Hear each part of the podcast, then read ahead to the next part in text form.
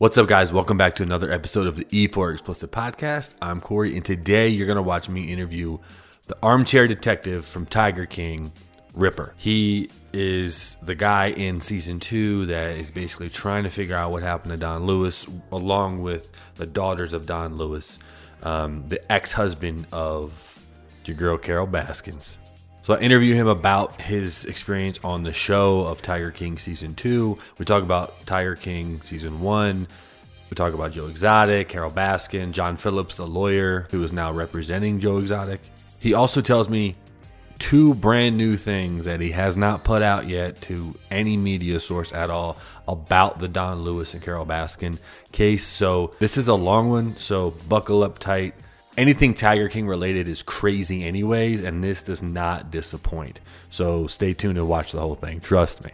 Also, be sure to like this video, hit that bell notification so you get notified every time I come on your screen, and also subscribe. Help me out with my subscriptions. I'm trying to get a little bit uh little bit more people subscribe so I can get more of these interviews out to more people. But yeah, hit that like button, subscribe, and hit that bell notification. And enjoy this episode of the E4 Exclusive Podcast with the armchair detective from Tiger King, Ripper. Peace out. This episode of the E4 Exclusive Podcast is brought to you by Bravo Concealment. Bravo Concealment is known for some of the best high quality and concealable holsters on the market. Located in the great state of Texas, they offer free shipping and unlimited lifetime warranty on all of their products, and a 30 day money back guarantee if you don't like the product. I've been using Bravo concealment for my gun holsters ever since I got into guns, and the quality is by far, bar none, the top notch in the entire industry that I've seen. And right now they're doing a buy one, get one free plus free shipping, the 30 day money back guarantee, and a lifetime warranty.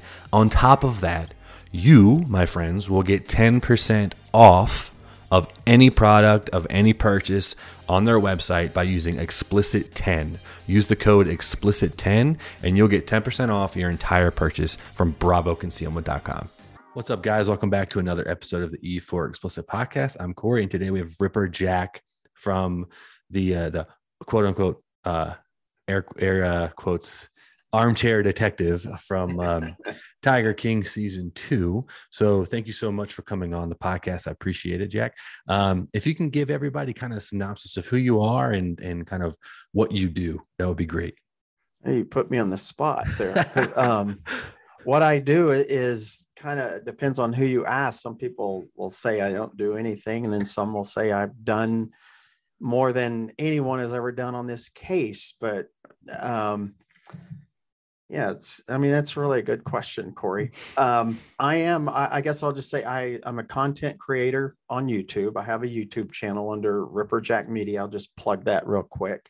Um, I am the spokesperson for the family of Don Lewis. And if you don't know who Don Lewis is, he's the missing ex husband of Carol Baskin, who was featured in episode three of Tiger King 1 um, and it's kind of I, I, guess I just I, I've been trying to help the family find out what happened to their dad. I mean, I do other things, but as far as this thing, like what surrounds this show is I just wanted to help this family find out what happened to their dad. So I go around interviewing people, calling people that knew Don Lewis or people that I thought would have information about Don Lewis. And little did I know within, you know, two weeks of diving into this that we would have uncovered things that got the attention of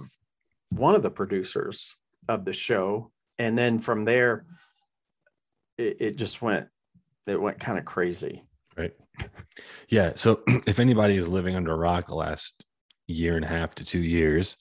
Uh, what he's referring to Tiger King with Joe Exotic and all that stuff. Um, uh, Carole Baskin. I mean, so famous. I mean, it couldn't have come out on at a better time with you know with COVID and everything.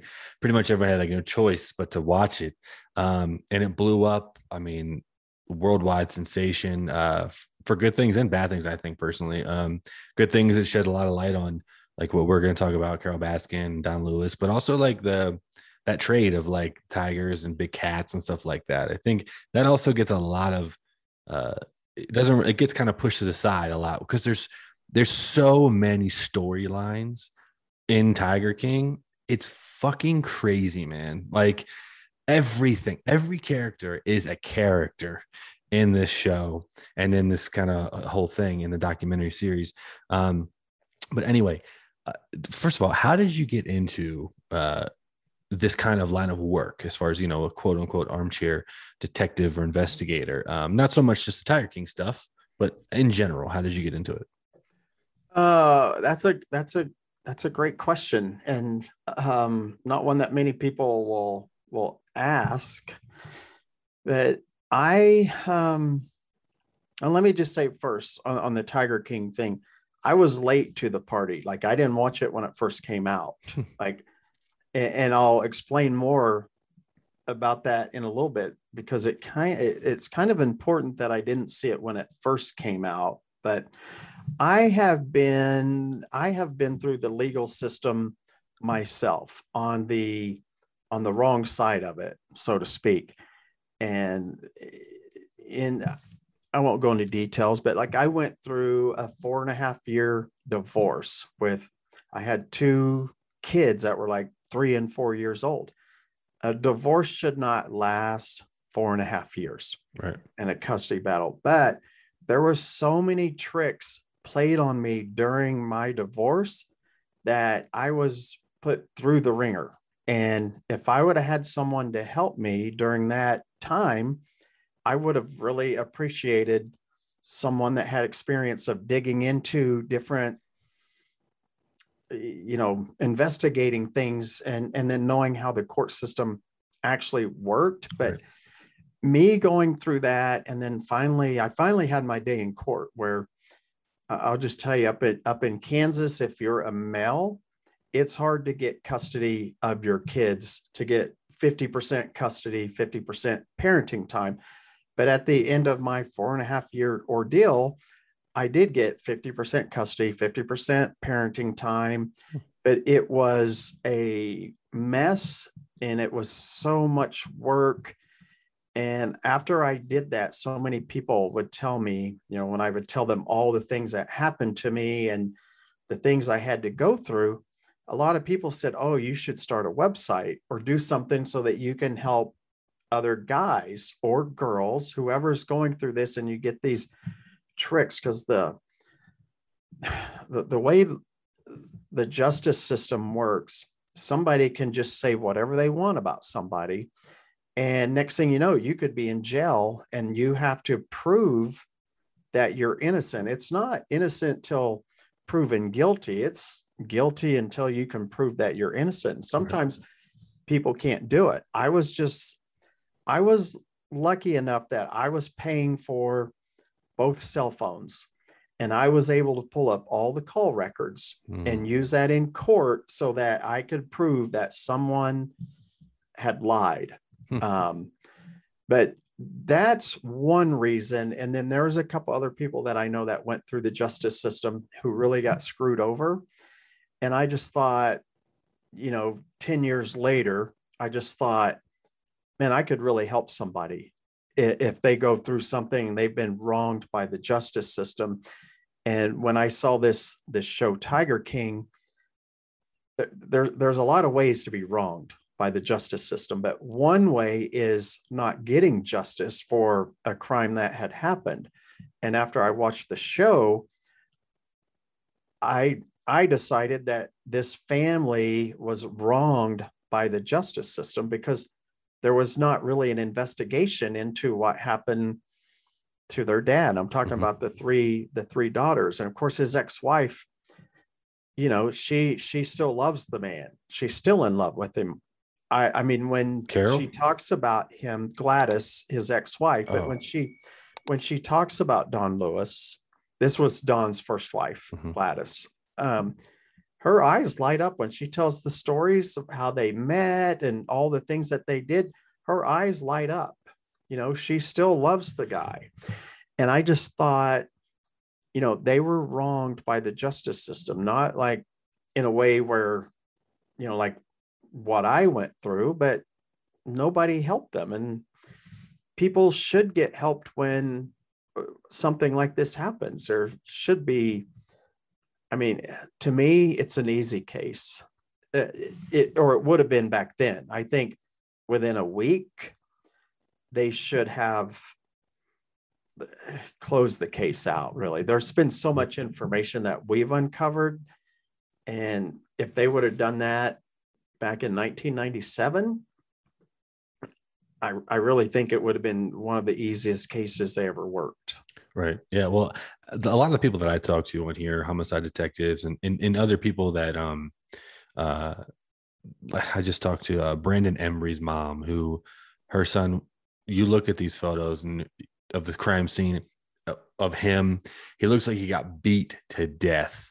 Um, and they labeled it as um, pneumonia. He died from pneumonia. It's it's one of those things where you're like, this is a this should be an open shut type mm-hmm. situation.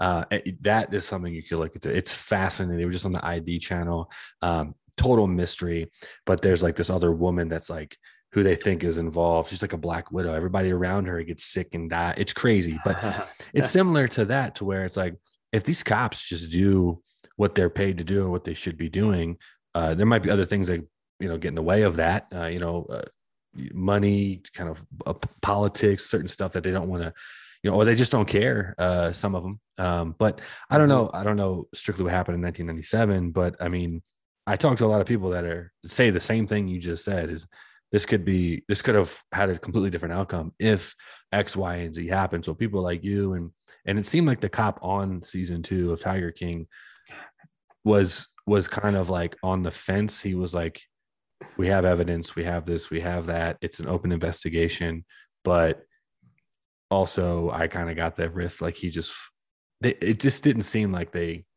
not they don't care, but I don't know. I feel like you're putting a lot more effort into it than actual law enforcement. Uh, if that's, you know, correct me if I'm wrong.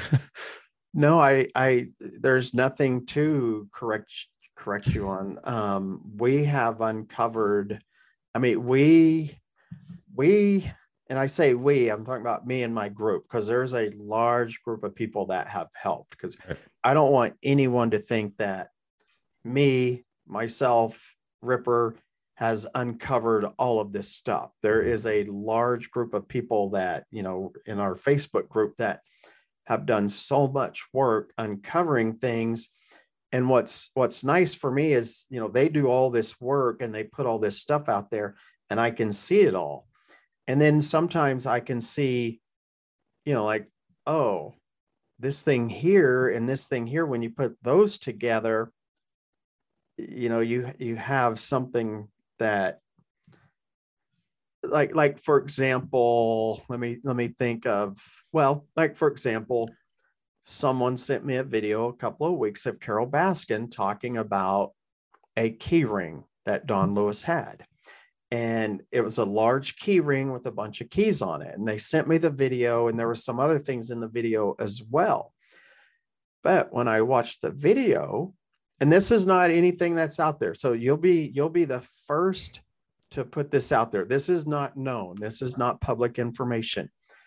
But when i was talking with Trish Farr, who is Kenny Farr's ex-wife, she was mm-hmm. married to Kenny Farr, and Kenny Farr was the handyman for Don Lewis, and he had worked for Don for like 15 years. Even when Kenny was a teenager, he was doing work part time for Don Lewis. So he knew Don for a long time.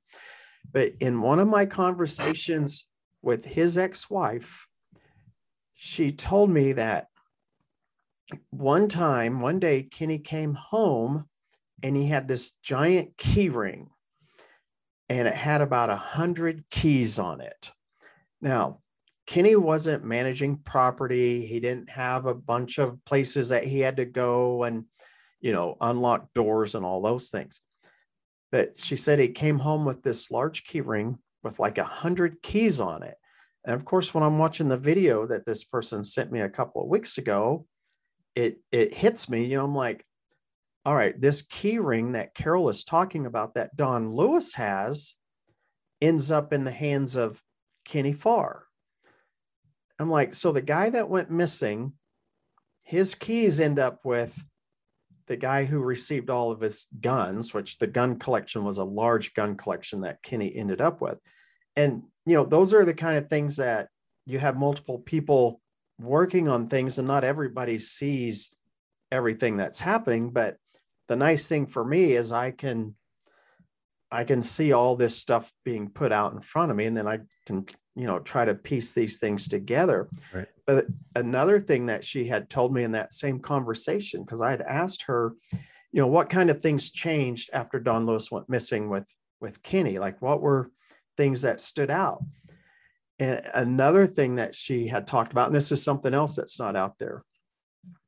She said he brought home a shoebox full of titles, like car titles and machinery titles. And she said he had a shoebox. She opened it up and looked it, and there's just all these titles in there. And she's like, I don't know what he was doing with those because he didn't go out and sell cars. Right. He didn't sell machinery. Um, you know, but no, nobody has brought that up. Like I haven't seen another piece to the shoebox car title box thing. But like the keyring thing is, I think that's pretty important that Carol acknowledges that Don had a big keyring. And now, you know, Kenny Farr's ex-wife has told me a story about Kenny having that. And she told me that story before Carol's video had come out. So she had information long before. And, and Trisha has given me a lot of information that in the beginning, I'm not going to kid. In the beginning, I was, I was just like, there's just no way this stuff is true. That Kenny came home driving Don Lewis's van, told his wife Don's missing, nobody knows where he's at, and you know all of these things. And then as we started looking deeper and deeper into things, um, it turns out that the things that she said were pretty accurate. Right. I mean. Well, that's kind of what I was going to ask. Is like we already answered it. Like the timeline of things. Of so Carol Baskin literally a couple weeks ago put out a video about the gearing You talked to um, Kenny's ex-wife like last year when this came up. Um, so you kind of just start connecting the dots uh, and the people that you're working with in your uh, Facebook group. Yeah, and I'm really lucky that I have like a really good memory for whatever reason. I can remember I don't want to say a photographic memory because I I, I think that people that have a photographic memory are really I, I I don't know how it works exactly. And I think they're incredible people, the people that have a true photographic memory. But when I see things, I can remember a lot of things and and then piece them together. But yeah, this this was the video was sent to me a couple of weeks ago. I don't know when the video was published by Carol, but I know when I talked to Trish, I talked to her on April 1st. And then I think on April 2nd, and this is 2020, over a year ago, April 2nd is when I had her interview on my channel. And there was a lot of things I left out because I I didn't do it live. I recorded it, but there were things that she said that I didn't think would want the public to know, or I didn't want Carol to know that we knew these things. And as I think back, like that keyring thing, I mean, as soon as I'm watching the video of Carol talking about it, I'm just like, wow. And not not only not only that little piece, but later we learned that Carol ended up with Don Lewis's phone, his cell phone.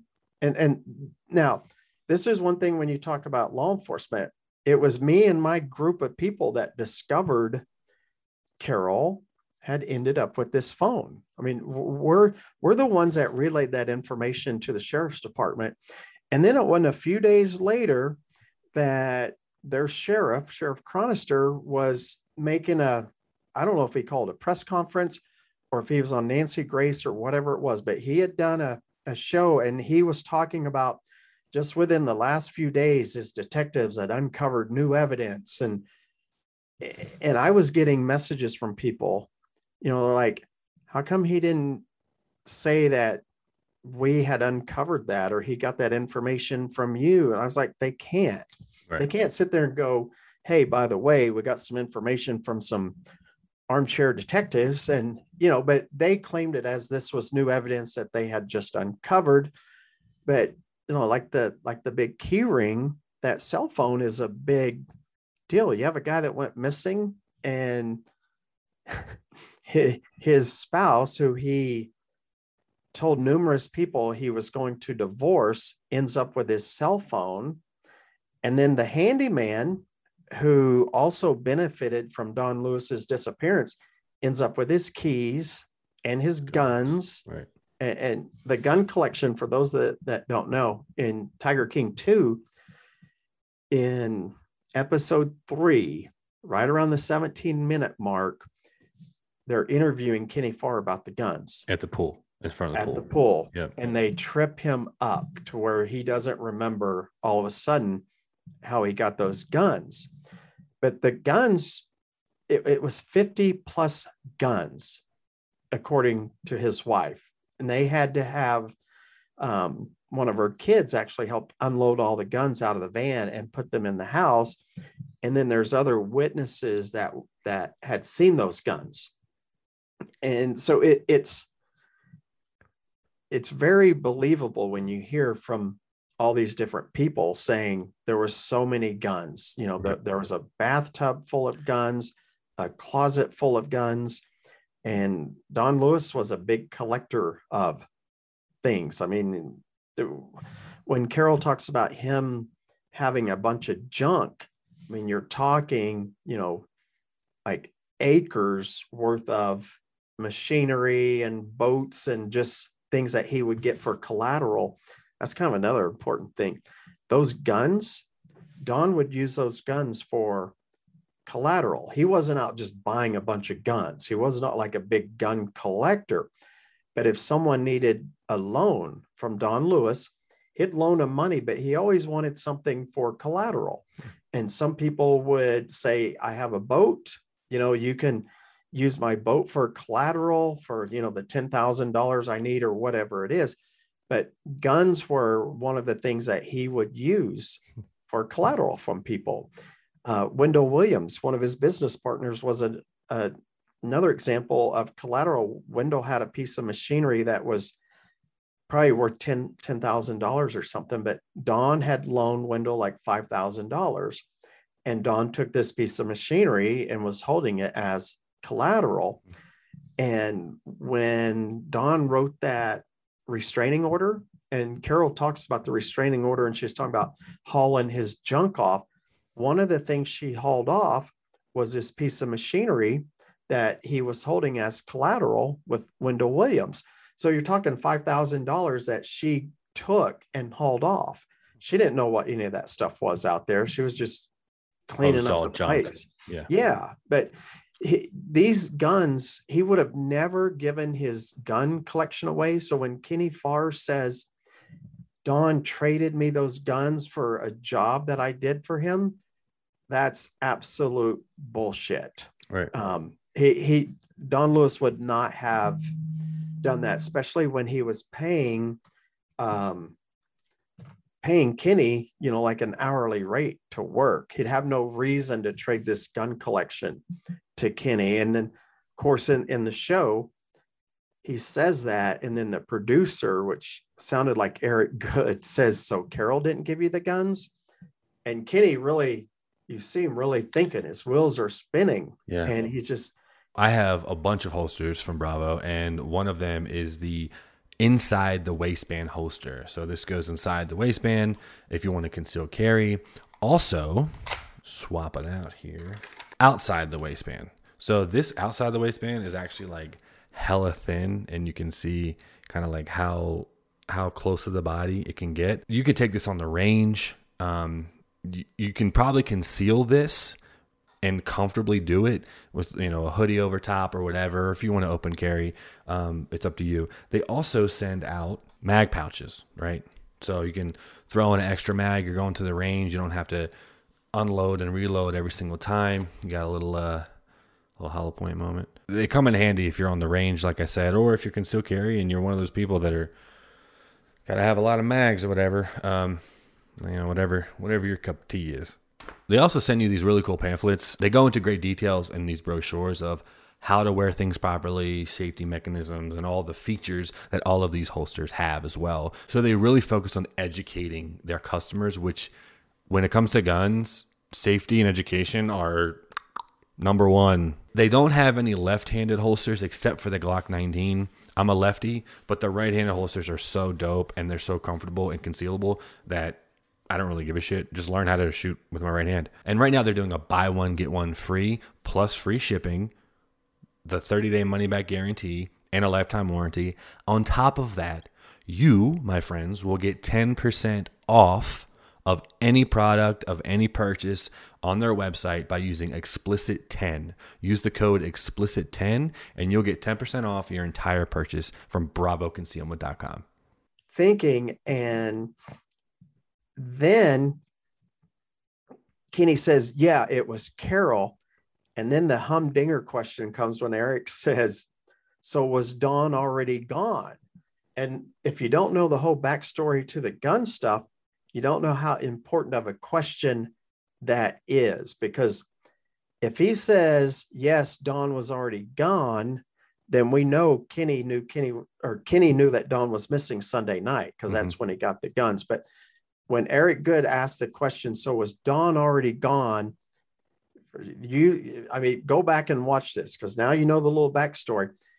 When he asked that question, Kenny really, he, he like shits his pants. Yeah, you can tell. He, he knows he's like, oh shit, I, I'm really like, there's no good answer at all with, with that one. And then he goes back to the, yeah, I got them from Don. Don gave them to me. He changes it back because he knows he can't use the Carol story.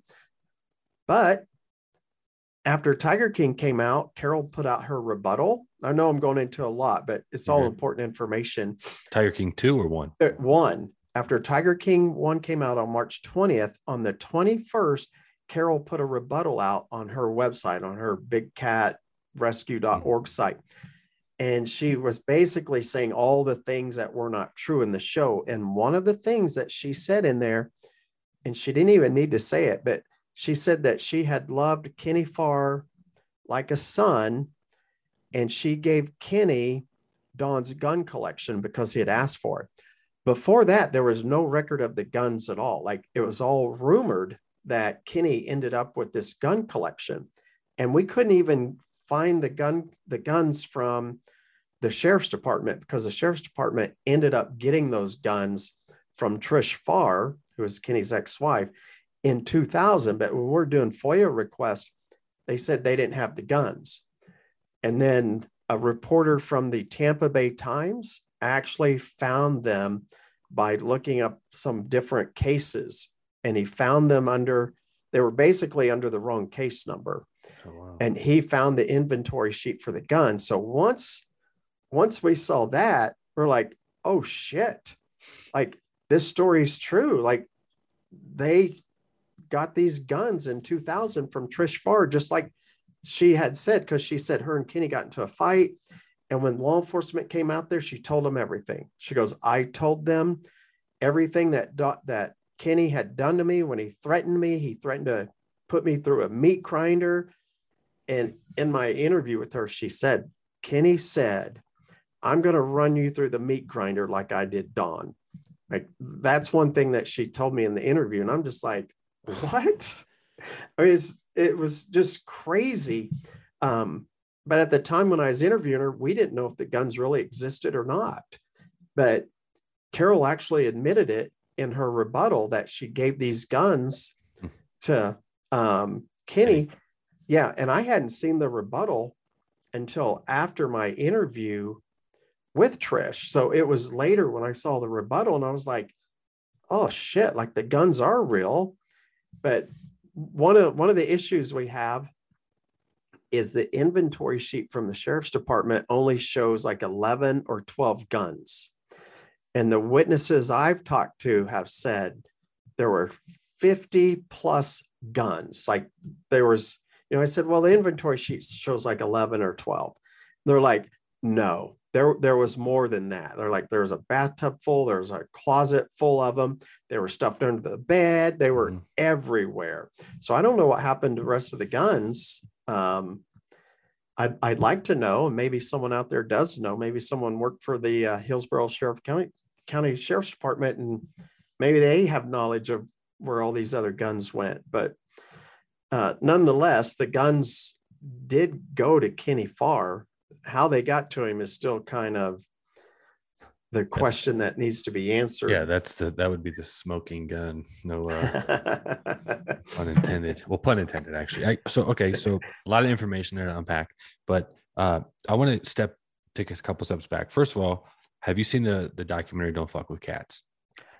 Yes, I I have. Okay, so when you brought up your Facebook group and stuff like that, if no one has watched that documentary, go watch that. I think it's still on Netflix because it shows like what you're talking about. These armchair detectives Mhm. literally like follow a, a uh, you know uh, uh, a potential serial killer leading up to this certain point and they call everything that they that this kid's doing they uncover all this amazing things that are facts and and true things and they they help solve and find this person by literally using like google maps and like it's fascinating but It it, kind of is. reminded me of you know what what you're talking about because uh, you know law enforcement can only do so so much they can go on you know press conferences and news channels but the power of social media and people coming together and this stuff can do a lot of things i think personally what what kind of doesn't help with this tip this uh, particular situation is that tiger king is so fucking crazy that like anything that comes out of it it's almost like oh well it's tiger king. Like it's not taken as serious as Mhm. if it was something else. Does that make sense? It it it does because you have two totally different spectrums. You have one where you have these animal people who are over the top with with things Mhm. and you know i've talked to some of them and i mean they seem like nice people but it's still over the top with things and when you have you know joe exotic and all the people that surrounded him, you know, like Jeff Lowe, Allen Glover, um, they got the and- ponytail uh, yeah, yeah, it- it's people look at that and they think these people are just crazy. Right. And is it really like, is this stuff even true? Right. And then you put that in with this family of Don Lewis, who they're they are the most wonderful people, so nice, complete opposite uh, yes. So it really distorts like the the real story. Right. Um and it's sad and, and that's why I'm actively ac- actually trying to get and find someone who wants to tell like the real story of what really happened with our Facebook group and how we uncovered all this information. I mean, I'm not recording right now, but normally I have a camera right over here and I have a camera here and then I have that camera there that when I'm doing all this stuff, I'm recording everything, Right. you know, even when, you know, if I get off the phone and I just, you know, going through my thoughts or talking about this is what we uncovered today. You know, I mean, I've documented everything in hopes that one day somebody wants to tell the real story of all this information that we've uncovered. I mean, people, if people knew, um, matter of fact, in, in one of my interviews with someone, I'm not going to say who it was that was interviewing me, um, but this was in the middle of, I think this was after I had done my interview with the notary who ended up coming forward that they showed in episode three. After I'd done that, I was doing an interview, and the person interviewing me said, This is like don't fuck with cats on steroids. right And, and I was like, I didn't think of it that way, but yeah, we have uncovered so much information. We put so much stuff together that at one point um, I went and talked with, I can't say who it was that I talked to, but they told me, you've got everything right there. Like you've solved this case. The, the only thing you don't have is a body, but or like with all this information that you all have, you don't even need a body for this. And I I feel the same way. I feel like we've solved this case, but we can't, you know, we can only do so much. We right. can't, I can't go to the state attorney and say, hey, you need to move forward and do this. Um, right. I can only turn over the information that we've uncovered and let these agencies do what they're supposed to do. And I don't know, it's a lot of work. It is. I mean, even even though we give them everything they need, they still have to go out and do the work. They still have to, you know, they have to prove everything that I'm telling them. You know, they have to go out and do all the work. And I just, I'm not sure they have the energy to do it. Right. It's, it, it's deep, but I will say that some of the stuff that we've uncovered, and I haven't put this out there yet either, but some of the stuff that we've uncovered happened in Polk County, Florida. So if we get to the point where we feel like we are really at a dead end wall, we'll be we'll be calling a, a meeting with Sheriff Grady, the, the family of Don Lewis and myself. We'll call a meeting with him and I will say, this is what we found in your county and I believe it's tied to motive to the murder of Don Lewis. And if you're interested in, you know, looking at it, we'll give you everything we have because if the motive is tied to his county, then this this you know he could get involved because part of it happened in his county. And for those that know Sheriff Grady or Judd, yeah, it's Judd Grady. I think his first name's Judd, but um, or is it Grady Judd? I always get his name mixed up because it's like he has two last names. Right. It does sound like two um, last names. But he's the sheriff of Polk County, but he doesn't mess around. He he's um when when you see some of his press conferences where they've arrested some of their own deputies and I mean, he doesn't he doesn't he doesn't mess around. So right. I I don't think would have to go that route, but if we get to a point and this family feels like everything has been done, then we'll go we'll go elsewhere. Right. Well, that, that actually brings me to my. I want to step go back again to to kind of Kenny and stuff, but I want to talk about memory for a second because talk about what memory, like your oh, memory, oh, not yours, but sure. in general. So I talked to um, a psychologist from uh, University of California, Irvine, uh, uh, Dr. Um, Elizabeth Loftus, who has testified in Michael Jackson, Harvey Weinstein, Bill Cosby, uh, Robert Durst. Um, there was a, a, show on, I don't know, some network. It was very done very well called Buried about the very first uh, case, murder case that was got a conviction based off of memory alone. Um, and she deals with rep- repressed memory, not like if you have Alzheimer's. She she deals with things that you think you remember that you're basically making up in your head. Mm. Uh, she did the um, Oklahoma City bomber, like uh, Timothy McVeigh, like major cases, all with memory. And I learned a lot from her about like, you know, when you're a kid or, and then you become an adult and you remember something and you tell like, let's say your mom or dad, and they're like, that's not how that happened, or that's mm. not how that, she talked about that kind of stuff. Um, because a lot of people re- will remember certain things in certain ways, especially also with interrogation. That's why you get a lot of false convictions, uh, of false confessions, because the cops are sitting there for 14 hours telling you something to the point where you actually believe you did this. Right. So you actually brought this up already with Kenny. I was taken back by that part in that episode. I was very confused because when they asked him the one question, he completely backtracked. It was almost like he completely forgot. And then, like you said, he switched back and said, Oh, no, no, Don gave me those. When in a previous uh, thing that you said with Carol, she admitted she gave Kenny those guns because he asked for it. So, but really, what you need to find out is when he was given the guns and all that stuff. But my question to you is with all of these people, not just the the the types of people that they are, but this happened in 1997.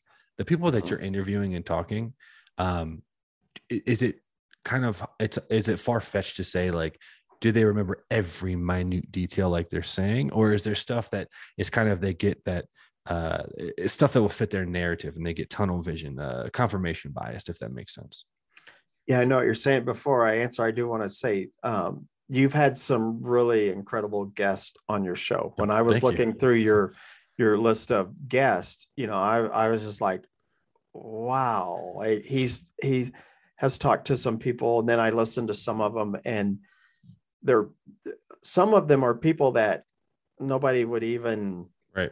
uh, notice. But when you listen to the interviews, you're like, oh wow, It's crazy. Um, but but you, yeah, you've had some really incredible people on your on your show. But I you. I wanted to make that. sure I told you that. But yeah, the memory thing is it's an issue because this thing is now 24 years old.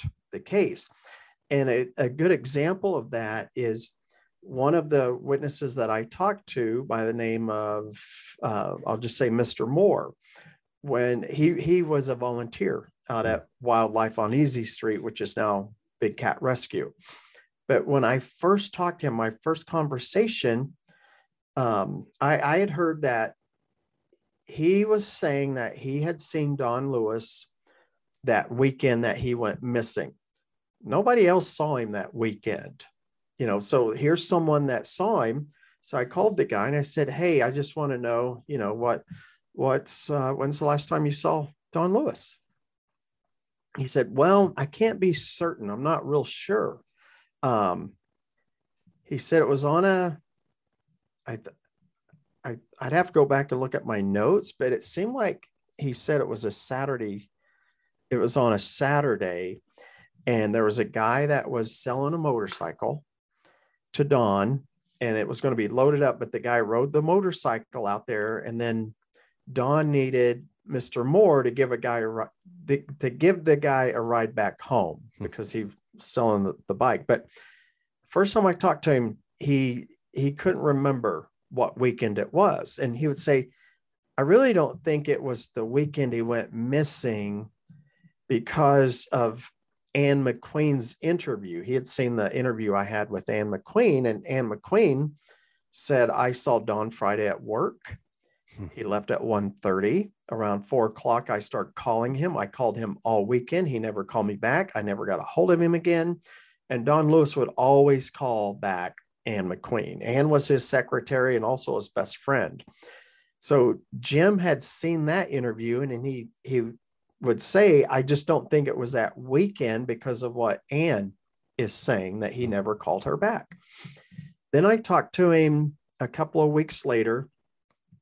And, you know, he said, Hey, there was something I remembered that I wanted to tell you, you know, and he's giving me information. And I asked him about, you know, did you figure out which weekend it was? He's like, No, I really, I just can't remember. Um, I said, well, maybe you should call the sheriff's department and at least tell them what you know. And he said, I actually did talk to them back then Hmm. and gave them a statement. And I said, well, because he had given me some new information in the call, which prompted me to tell him to go talk to them again. Right. Um, and he said, okay, I'll do that. And he said, and I'll ask them if they, you know, will let me read my statement that I gave to them back in 1997. I was like, yeah, that that would refresh your memory as far as which weekend it was. Well, he had a meeting with them. He went there after his meeting. He called me and said that they had lost their statement or lost his statement. You know, he said they don't have it. They don't have a copy of my statement. I'm like, really? He said, yeah. He said, I'm really bummed because I would have told them exactly when it was that I saw him. Mhm. But he he couldn't remember. And then I had him on my channel probably a week or two later. And that, how that thing all came up was really weird because just a few days before he was on my channel, let me just say in the beginning, I was trying to get him on my channel and he wouldn't come on my channel. He wouldn't do an interview with me, but he'd talk to me on the phone. Right. And uh, uh, I was in Florida and Carol had made a video in her little diary thing, and she had a picture of this guy, it like on her green screen, and talked about him and all these different things about him or whatever.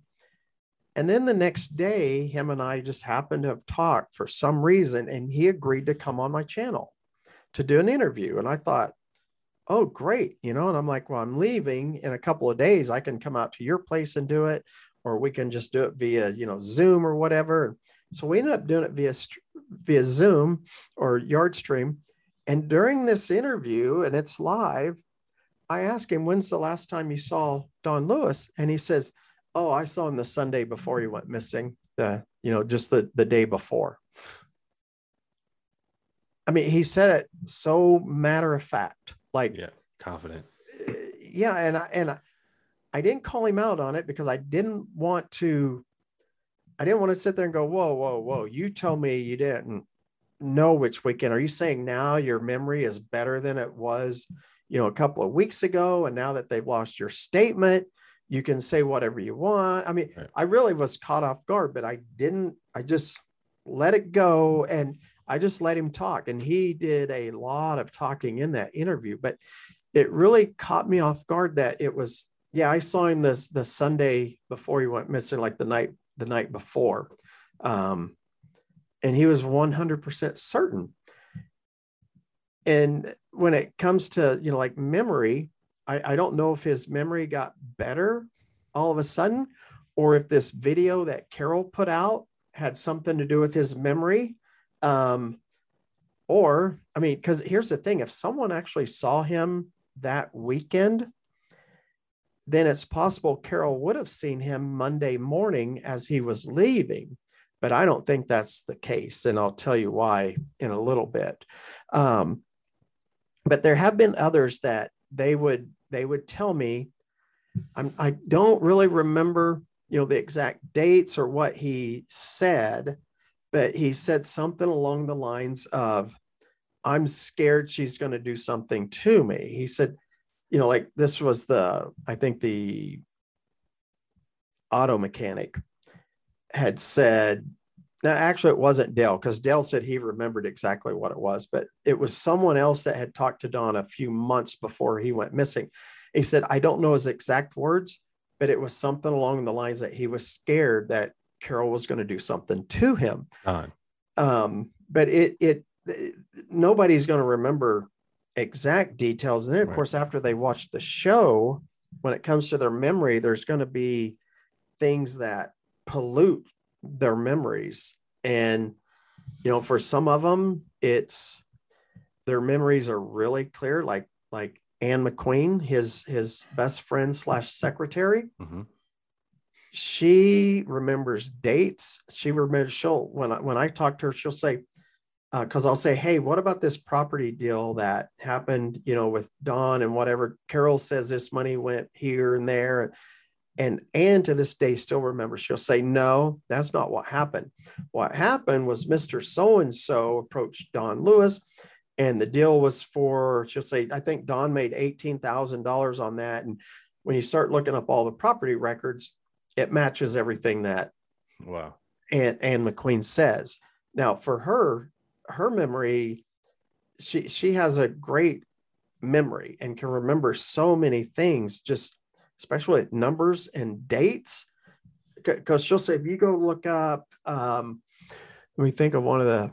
I don't want to use real names on here, uh, but she'll say, if you go look up Miss Grady's uh, property, Don would have bought that on uh, May 5th, 1997, and then he sold it to the Joneses um, on, on May 28th. And he sold it for, you know, $85,000 and he bought it for 30. And like she has all this information. Then you go to look it up and it's all true. You know, right. I'm like, but for for people like her, it's great. I mean, she, she was even hypnotized in the last year to see if there was anything else that she had forgotten. And there wasn't anything like there was nothing new that mm. came out of that.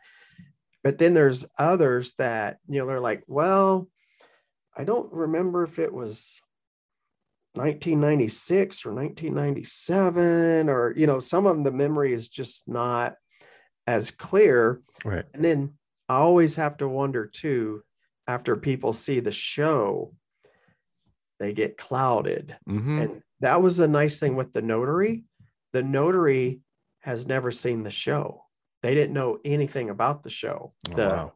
And so when when the notary called the tip line, she had not she she didn't she didn't know anything she didn't She know wasn't was tainted. on. Yeah. no no but it's a it is a is a big issue because it is 24 years later Right. and i mean i've only been working on it for 20 months and i have to be real careful with you know like remembering things i'm like i got to make sure i got to look at my notes and make sure that's what i wrote down because i i have notebooks full of notes and then i record so much stuff but i have to go back and make sure that what i think i remember is real and that's just in less than two years right. Imagine 20 plus. Oh, Right. yeah. I mean, we're we're talking 1997. I mean, if I had to think back to like 1997, I I, I can think of 1998. Like there's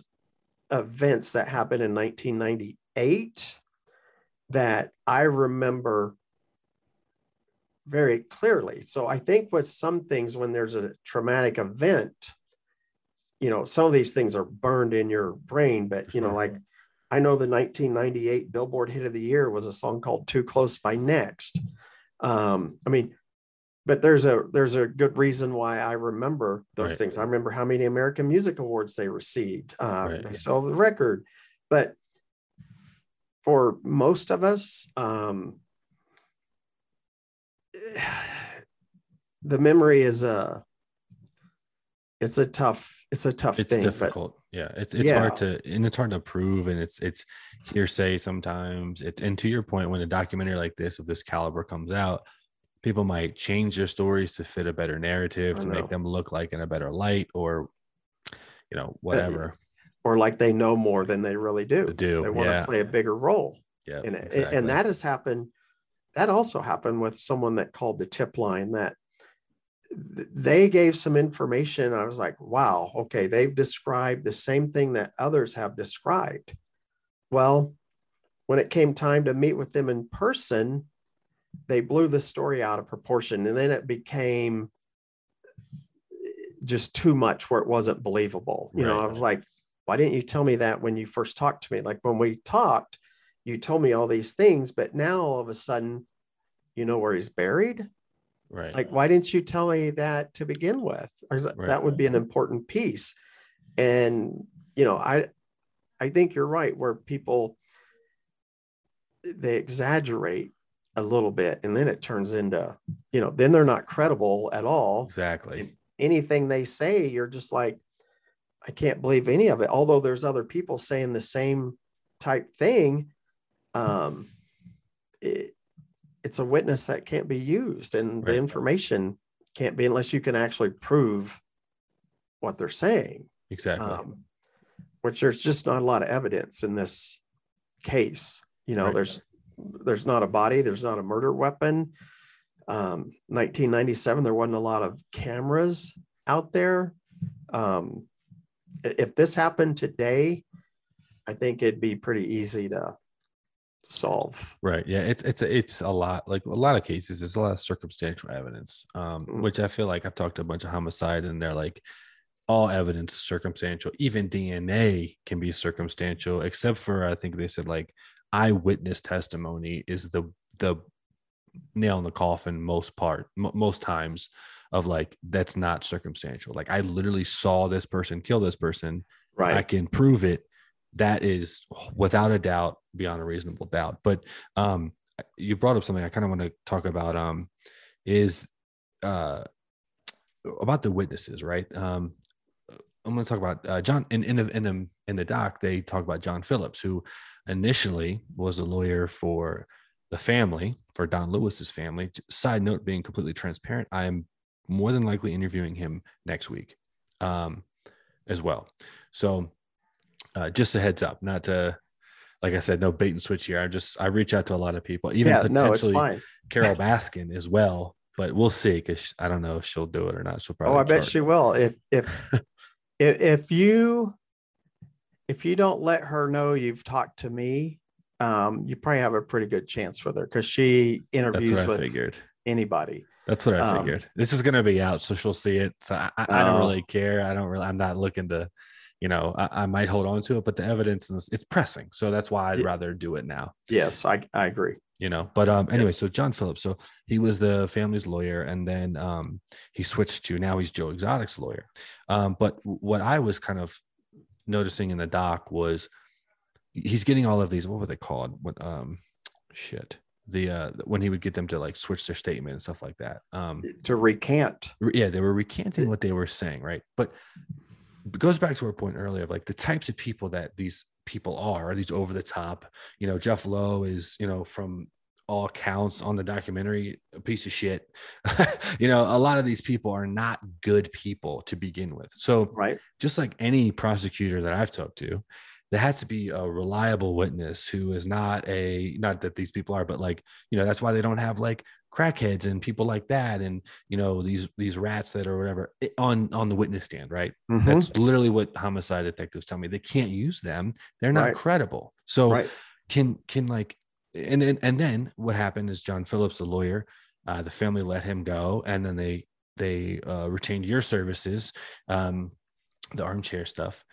Well, actually, so what happened? Yeah, that's my, I'm uh, getting to the point Yeah. of like what happened with that. actually, I was working with them long before Phillips came into the picture. Okay. And a lot of people don't understand that because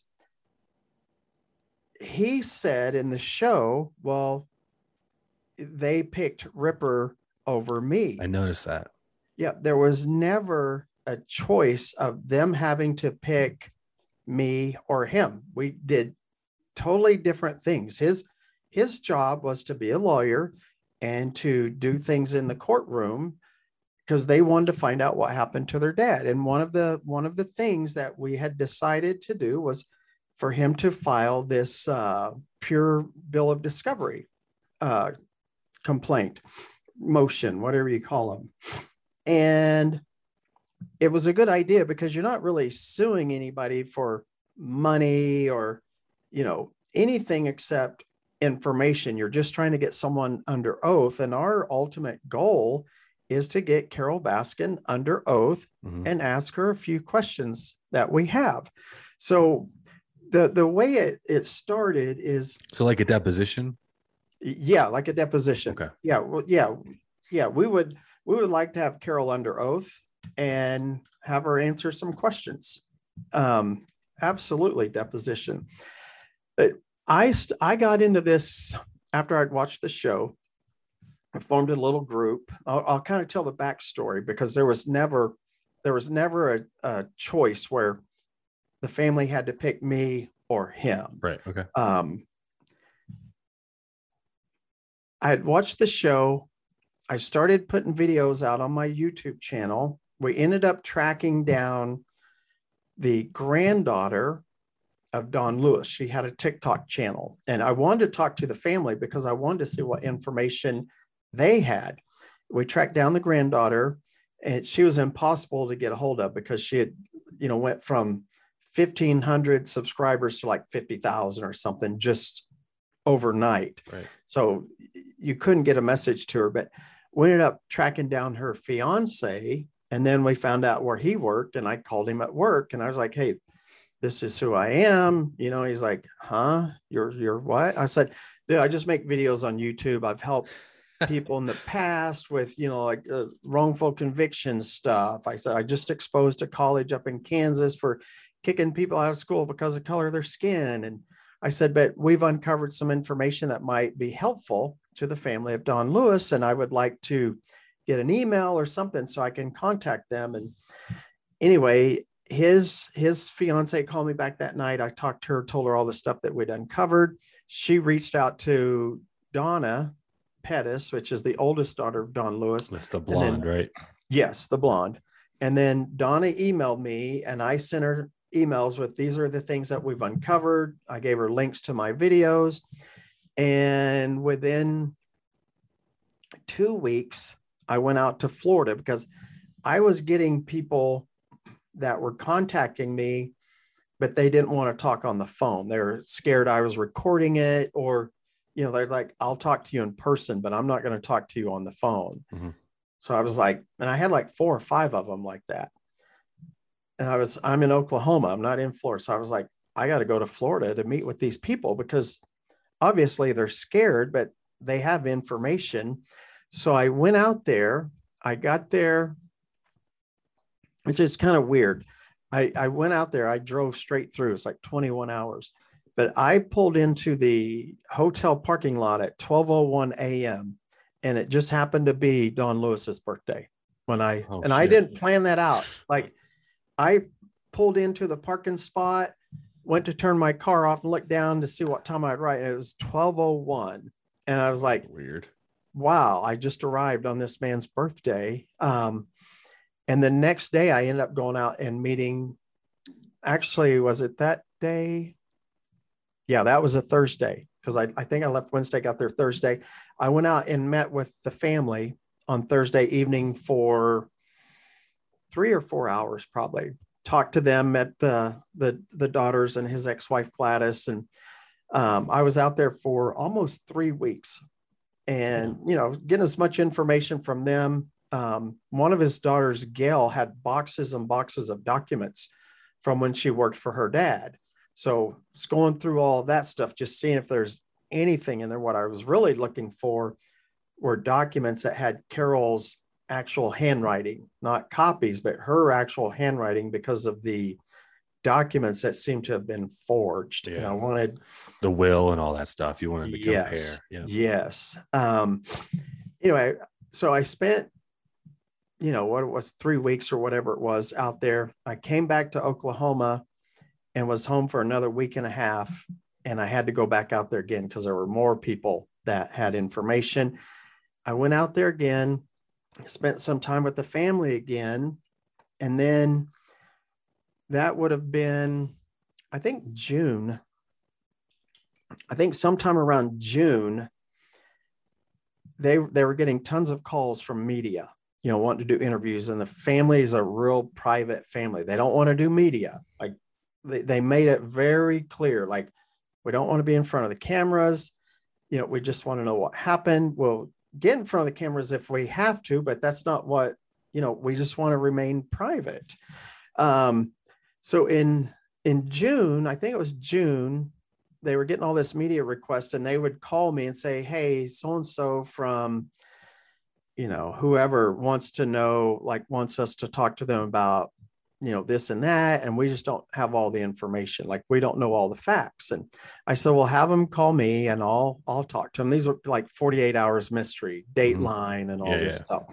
And then at some point, um, one, I think it was Donna said, I'm going to talk to Lynda and Gale and see if you can just be our media spokesperson so that we don't have to talk to all these media people because every time they call, we have to call you to get all the facts because we have no idea. We- Like they never knew about all these things that had Right. happened. Right. Um, so I think it was June 2020. They hired me to be their spokesperson, and they they wanted to pay me to do it, but I wouldn't do it. Like I've never charged them a dime for anything. Me and my group, we volunteer to help people. You know, if we can help, we will.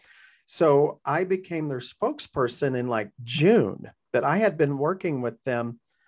Um, I went out there. It would have been late yeah, late April. So in May, May of 2020 is when I started working with them. And then we decided at some point to put a reward fund together and we ended up raising a hundred thousand dollars. And when we did that, when we got the money raised, we decided we'd have a press conference and announce to the world that there's a hundred thousand dollar reward. Well, about a week before that press conference, um, someone that was sort of related to the family was calling different attorneys to see if there was an attorney that would help them out, take a case with them, or do something. And I had called some attorneys too, and getting nowhere. Nobody wanted to mess with it. When I would say Tiger King, they would just laugh. They're like, "No, I don't want any part Yeah, I think it." it's a Like, joke. That's what we talked about earlier. Is like they're not Yeah. taking it serious. they're like, I don't want to be mixed up in that at all. Right. Um, so we're hitting brick wall after brick wall. And then one of the, uh, someone close to the family ended up getting a hold of John Phillips. and the the family or close relative of the family. Um, I say, I guess he's related, sort of, um, by almost marriage. But he called said, "Hey, this guy said he would take it. He knows all about the show, and you know he's all gung ho, and he'll do whatever, and blah blah blah." And I was like, "Great!" So the the family decided to drive over there and meet with him in Jacksonville, and then um, Anne McQueen also went. She went with them just for support. Like mm-hmm. she didn't want to do anything with Carole. She didn't want to sue Carole or anything, which she has a lawsuit against Carole right now, which is pretty scary.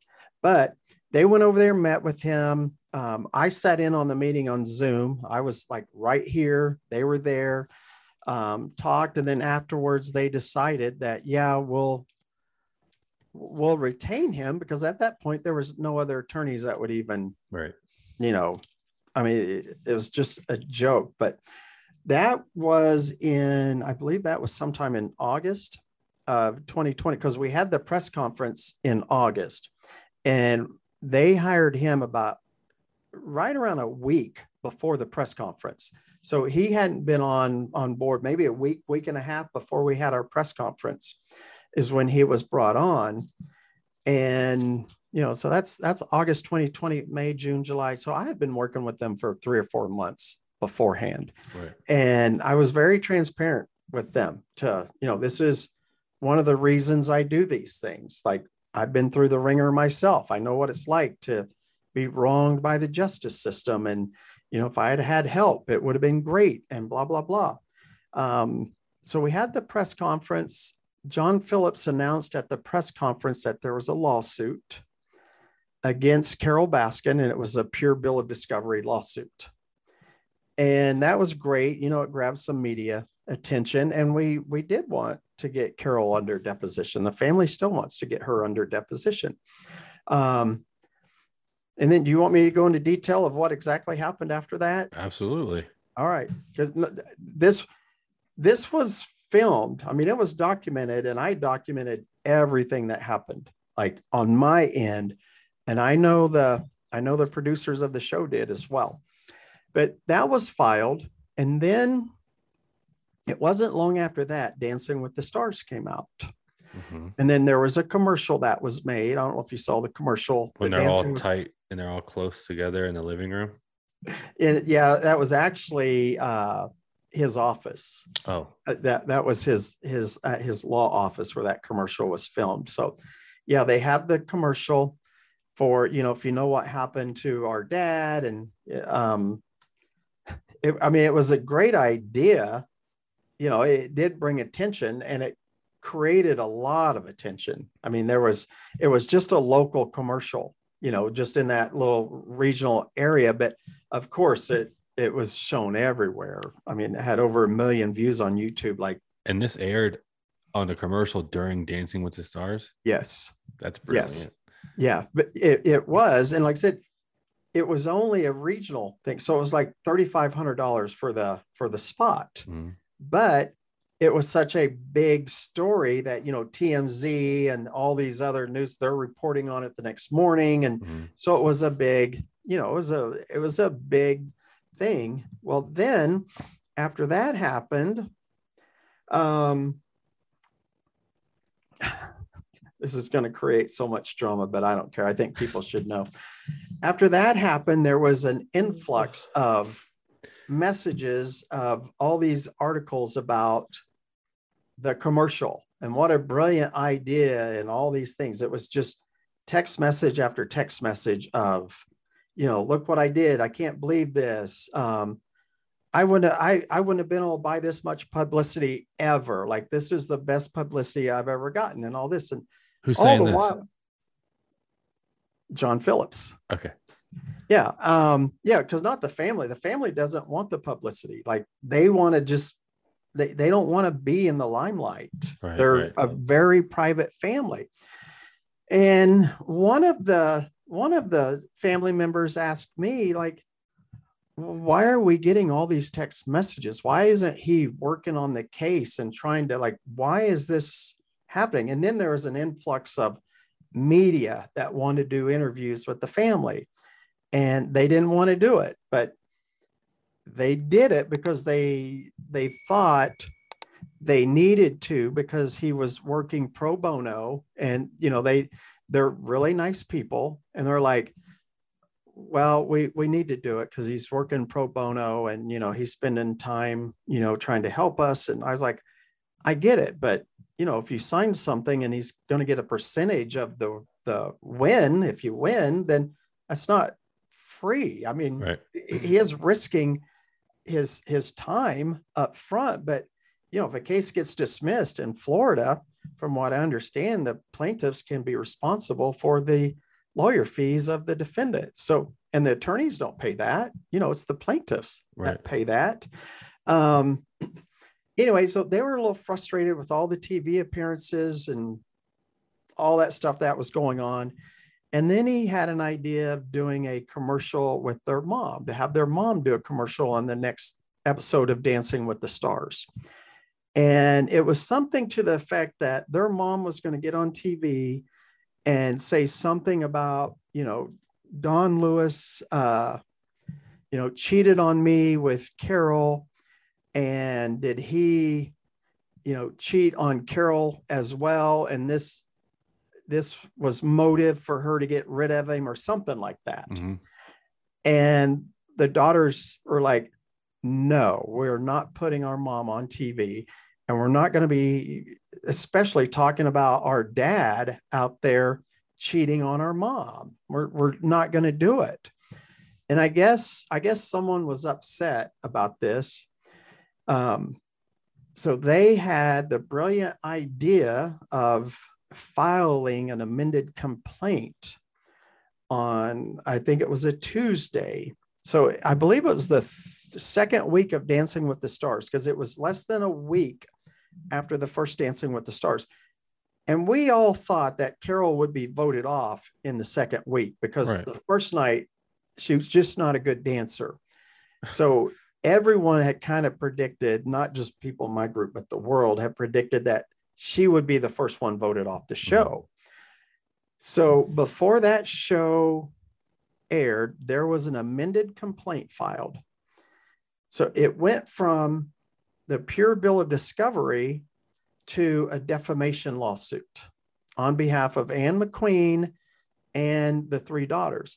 Now, the three daughters didn't have a defamation case against Carole, nor did they want to sue Carole for defamation. And they did not even know what was in the complaint. All they had seen was like a cover page of it. They didn't know when it was going to be filed uh, or exactly when, I guess. Um, but the merits of the case had not been explained to them ever, ever. There was never an explanation of this is what we have, this is what we're going to do, blah, blah, blah, For the defamation. For either. Oh, wow. for for either. Matter of fact after our press conference after our press conference um, there were copies of the complaint. Anne mcqueen got a copy of it. And she said oh i didn't even know my name was going to be on this. She learned that she was suing carole baskin after the press conference for it. Oh, wow. yeah that's pretty scary. Um and and there were other things that were in the amended complaint that the family did not want out there. They made it very clear there were things that they did not want out there at all. Mhm. and it was put in that amended complaint. And when the amended complaint was filed it was filed like the end of the day on tuesday. And i think it was about 15 minutes before dancing with the stars started a press release went out to all the media with daughters of Don Lewis file another lawsuit against Carole Baskin or something like that. And and during Dancing with the Stars, they actually asked Carole about like, hey, there's been a new lawsuit filed today. And Carole didn't know anything about it because it had been filed just like right before the show started. So for media purposes, it's great. It's brilliant. But the daughters they didn't they, they didn't want to sue carole for defamation what they wanted was to get her under oath so that there could be some questions answered about their dad. Right. So when the defamation lawsuit was filed, the next day there were articles coming out, and a lot of them were like the 10, one of them was like the the 10 bad things or 10 petty things about the Don Lewis family or something like that. But there were things in that amended complaint, for example, um, John Phillips wanted to write a letter to ABC on behalf of the family about some of the comments that they were making to Carole in the show, like, Carole, you killed it out there. Um, basically, he wanted a letter together that the family was complaining about the show making a joke out of their dad's death. Hmm. And the family, like, no, we don't care about that. Like, have, who cares what people are saying? Like, that's not something we even worry about. They don't even know. Like they didn't even know most of the stuff that was happening. Um, they didn't want that letter written, and they told him, "No, you're not writing a letter to ABC." Well, all that stuff that was going to be in the letter was in the amended complaint, and that made for great TV and great media. And then another media onslaught of, "Hey, can we interview you?" Blah blah blah, and it, it was it was embarrassing for the family. I mean, they're like, people are going to think we're so petty that we're complaining about what these people are saying to Carole Baskin on a show. Um, and they weren't happy. I mean, they were not happy at all. And then I had a call with them. And, you know, I was, I was just, I mean, I had actually for a week or so had defended John Phillips with, you know, he was doing things and I was just telling him, one of the family members like just let it play out. We'll see what happens. Like all the text messages about you know look how great i am. Look how good of an idea i had. And i was like just let it just let it go. Don't worry about it you know. But after the amended complaint was filed um i had no way i mean i had no way to defend him. I was just like right. Uh, let's let's have a call. Let's talk. And and as i was talking to them i said well didn't you know what was in the amended complaint? I'm like, you know, you can't tell me the stuff that he's telling you in detail and all that because it's, you know, your attorney client stuff. But all of them was like, no, we had no idea what was going to be in there. Like, you know, I was like, didn't he go over the merits of the case with you? And they're like, no, not ever. I was like, what? I'm like, no, all we've been doing is all this media stuff. It's just media this, media that. And, and anyway, that they were upset and they fired him because right. he was not listening to them. He did not have their best interest at mind, and they they were done. So they they fired him, and that's that's, that's what happened. That's that's what it looked like in the in the doc. They kind of like said like they didn't want all the media attention, and he was very like media hungry and and this and yes. that. Um, I will say he was the first person to respond to me uh, in about 25 minutes, not knocking him. I mean, I, I, I appreciate it. Um, but I mean, in his defense, uh, me personally, I think they've done, I don't know what the family has done before that strategy, but have they exhausted other ways and other things to do before maybe? I mean, that is a good idea to put a lot of spotlight on it, just like Tiger King in general. If Tiger King never happened, if Joe Exotic did not exist, no one would know about Carole Baskin and no one would know about Don Lewis in the way that we know about them because mm-hmm. of the media and the way that it's portrayed. So, in his defense, and to your point, like you just said, you kind of defended him a little bit. Um, but I mean, I think the media strategy can work and does work in some cases because, like you said in the beginning, you know, you're guilty by you know, not, you don't have to be proven whatever the proven guilty uh, guilty until proven exactly innocent. yeah yeah but but like the media i mean this cancel culture it's a big thing now to where you could put something out about someone whether it's true or not and if mm-hmm. the media runs with it that's that's good enough for the most of the population unfortunately like richard jewell richard jewell's a great example Ex- of that exactly the atlanta um uh, Olympic guy, bomb, bombing. Yeah, they got accused yep. of uh, bombing the, the Olympics, yes. which he didn't do.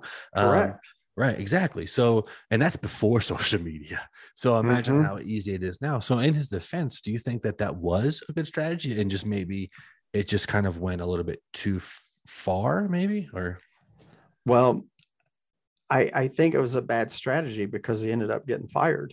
And the, I mean, obviously it was a bad strategy, but the the media attention that they had, you you can't get any more media attention than the 64 million households that watched it.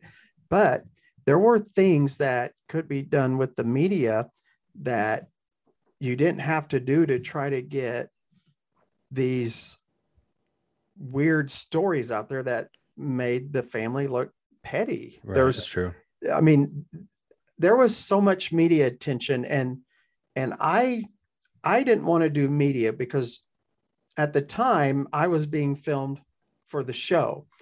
And I did not want to put anything out there that the show had seen because I wanted them to tell the story. And I wasn't under any contracts or anything with the producers of the show, but the family, when I first start, started talking to them, they said, We owe a lot to these producers because they're the ones that put our dad's story out there for Right. people to see. Right. So we're going to be loyal to them first and foremost. And they made that very clear with me and everybody else that that's where their loyalty lied. So there was a big story about the Facebook group and you know all this stuff that was being uncovered. And I got approached by tons of media people, you know, uh, People TV and uh, Nancy Grace and just you know all all of them. But the family did not want the big media storm. And to really tell the story properly you need someone from the family to be there with you. I mean if, if i just go on by myself it's not as good as having one of his daughters on on the show. And there were times when i told some media people that you know i said i i could do it. I, I really don't want to but i could. I said but the daughters don't want to they don't want to do the media thing. There's so much stuff happening right now behind the scenes that they feel like there's enough momentum moving forward that they're going to have their day in court and we'll you know i mean we had a good plan of action moving forward with we didn't need the media at that time because Mm. netflix had done the job for us what we Right. needed or they needed was actual facts and evidence to be presented to someone that can bring charges up you know and, and there were so many things going on behind the scenes that they didn't want to do the media thing. And i wanted to you know my position with them and still is is if they want to do media stuff then i'll make that happen. But they don't want to. They want they want the work to be focused on uncovering things that will help in a courtroom because at the end of the day the media cannot bring well they can help get the exposure but once you're in the courtroom the media cannot determine what's going to happen. It's it's going to be what evidence. I mean the kyle rittenhouse is a great example of that. Everyone in the media you know like he's guilty he's did this he and i don't want to get into that because i know that's real political but you know after the jury deliberated it didn't matter what the media said it was the evidence that was brought in the courtroom True. you know but Yeah. um they didn't want to do the they, they just didn't want to do the media thing and they still don't they're private and um yeah i think it was a bad strategy because i think there's enough evidence there that eventually and we have we have alex spiro now as the attorney working with us and alex i don't know if you know who he is but that's jay-z's attorney he was attorney for elon musk Wow.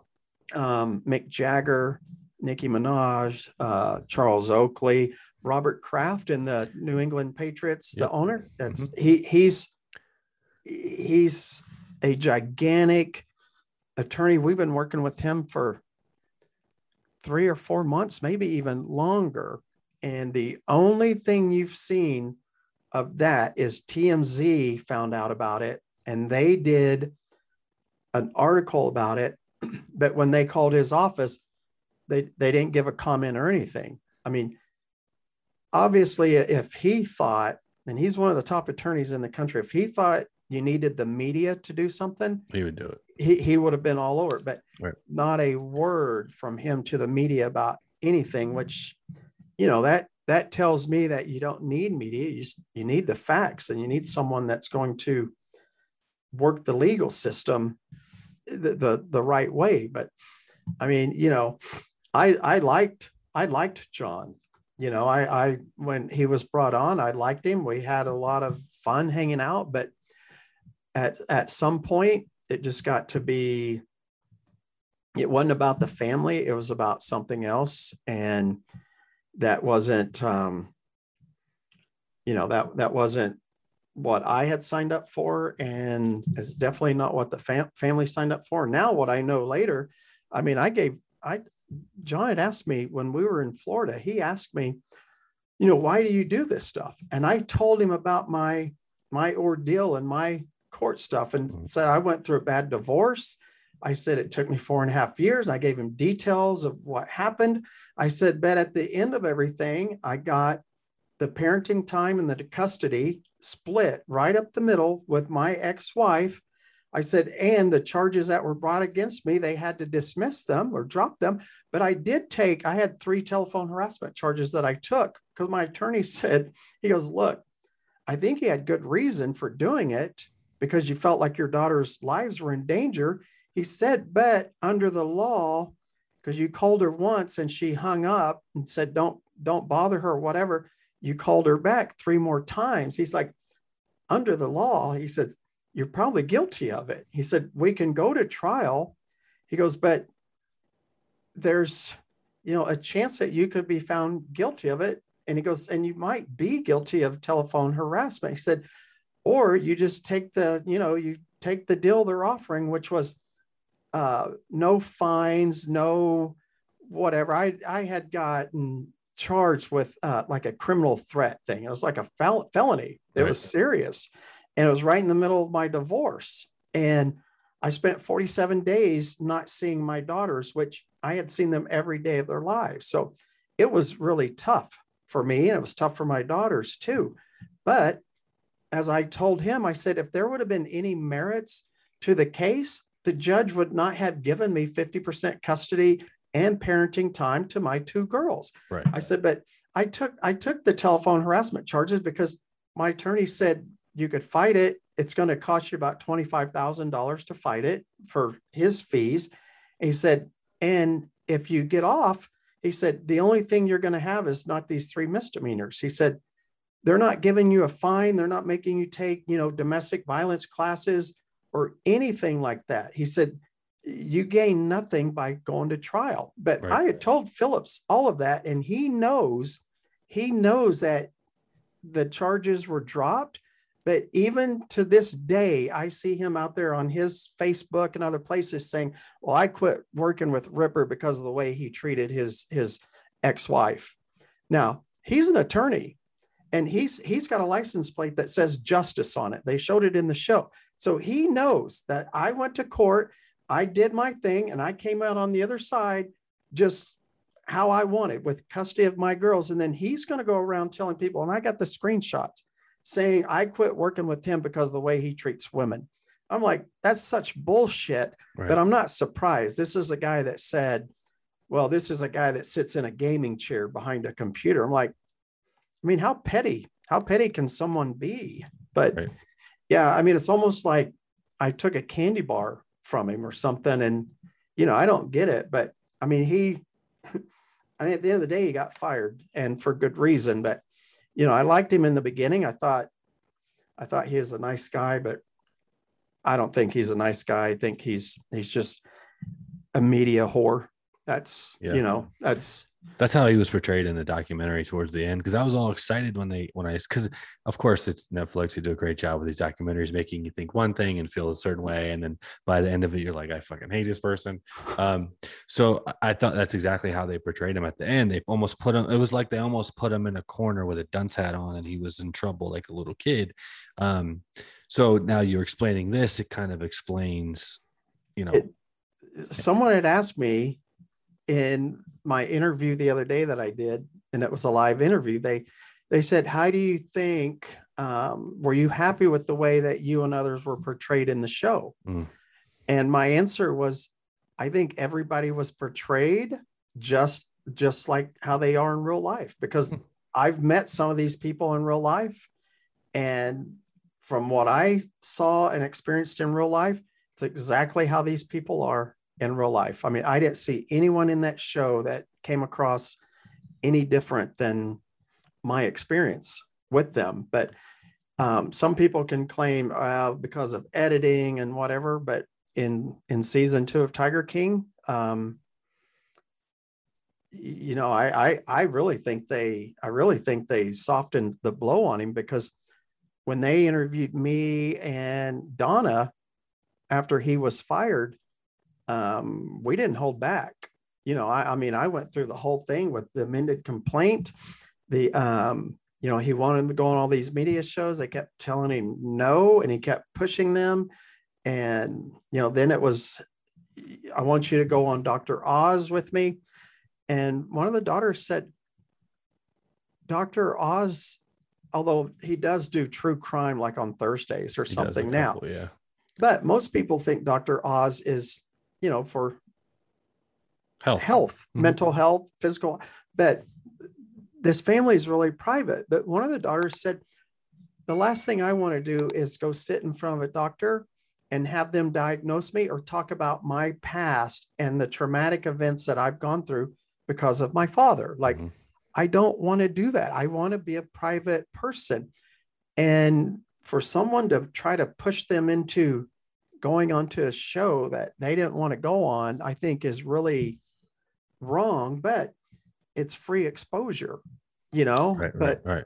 I, I I mean, I get that aspect of it, but I've always put them, I've put them, that whole family first. I mean, I could have gone out and, I mean, like the, the guy I interviewed with the other day, he said, I'm a I'm a slut when it comes to attention and publicity. He said, not me, but the guy that was interviewing me. He said, if anyone from the media comes to me, he said, I'm giving it all up. He said, put me out there. You can pimp me out there if it gives me some exposure. Right. But you know, I'm just not that way. Um, I really have to think about if what I'm going to do is good for the family or not, because I could care less if if people really liked me Mhm. or what I stand for. But you know, this family needs real help. They don't need people out there. Matter of fact, here, and I'm sure you're going to ask me about the psychic, but I got a message.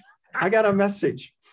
I, I I saw that coming. That's that's because I'm psychic, but I got a message from someone yesterday saying that John Phillips contacted the psychic and told the psychic that I was trashing the psychic on a podcast and that one of the family members said we picked the wrong psychic.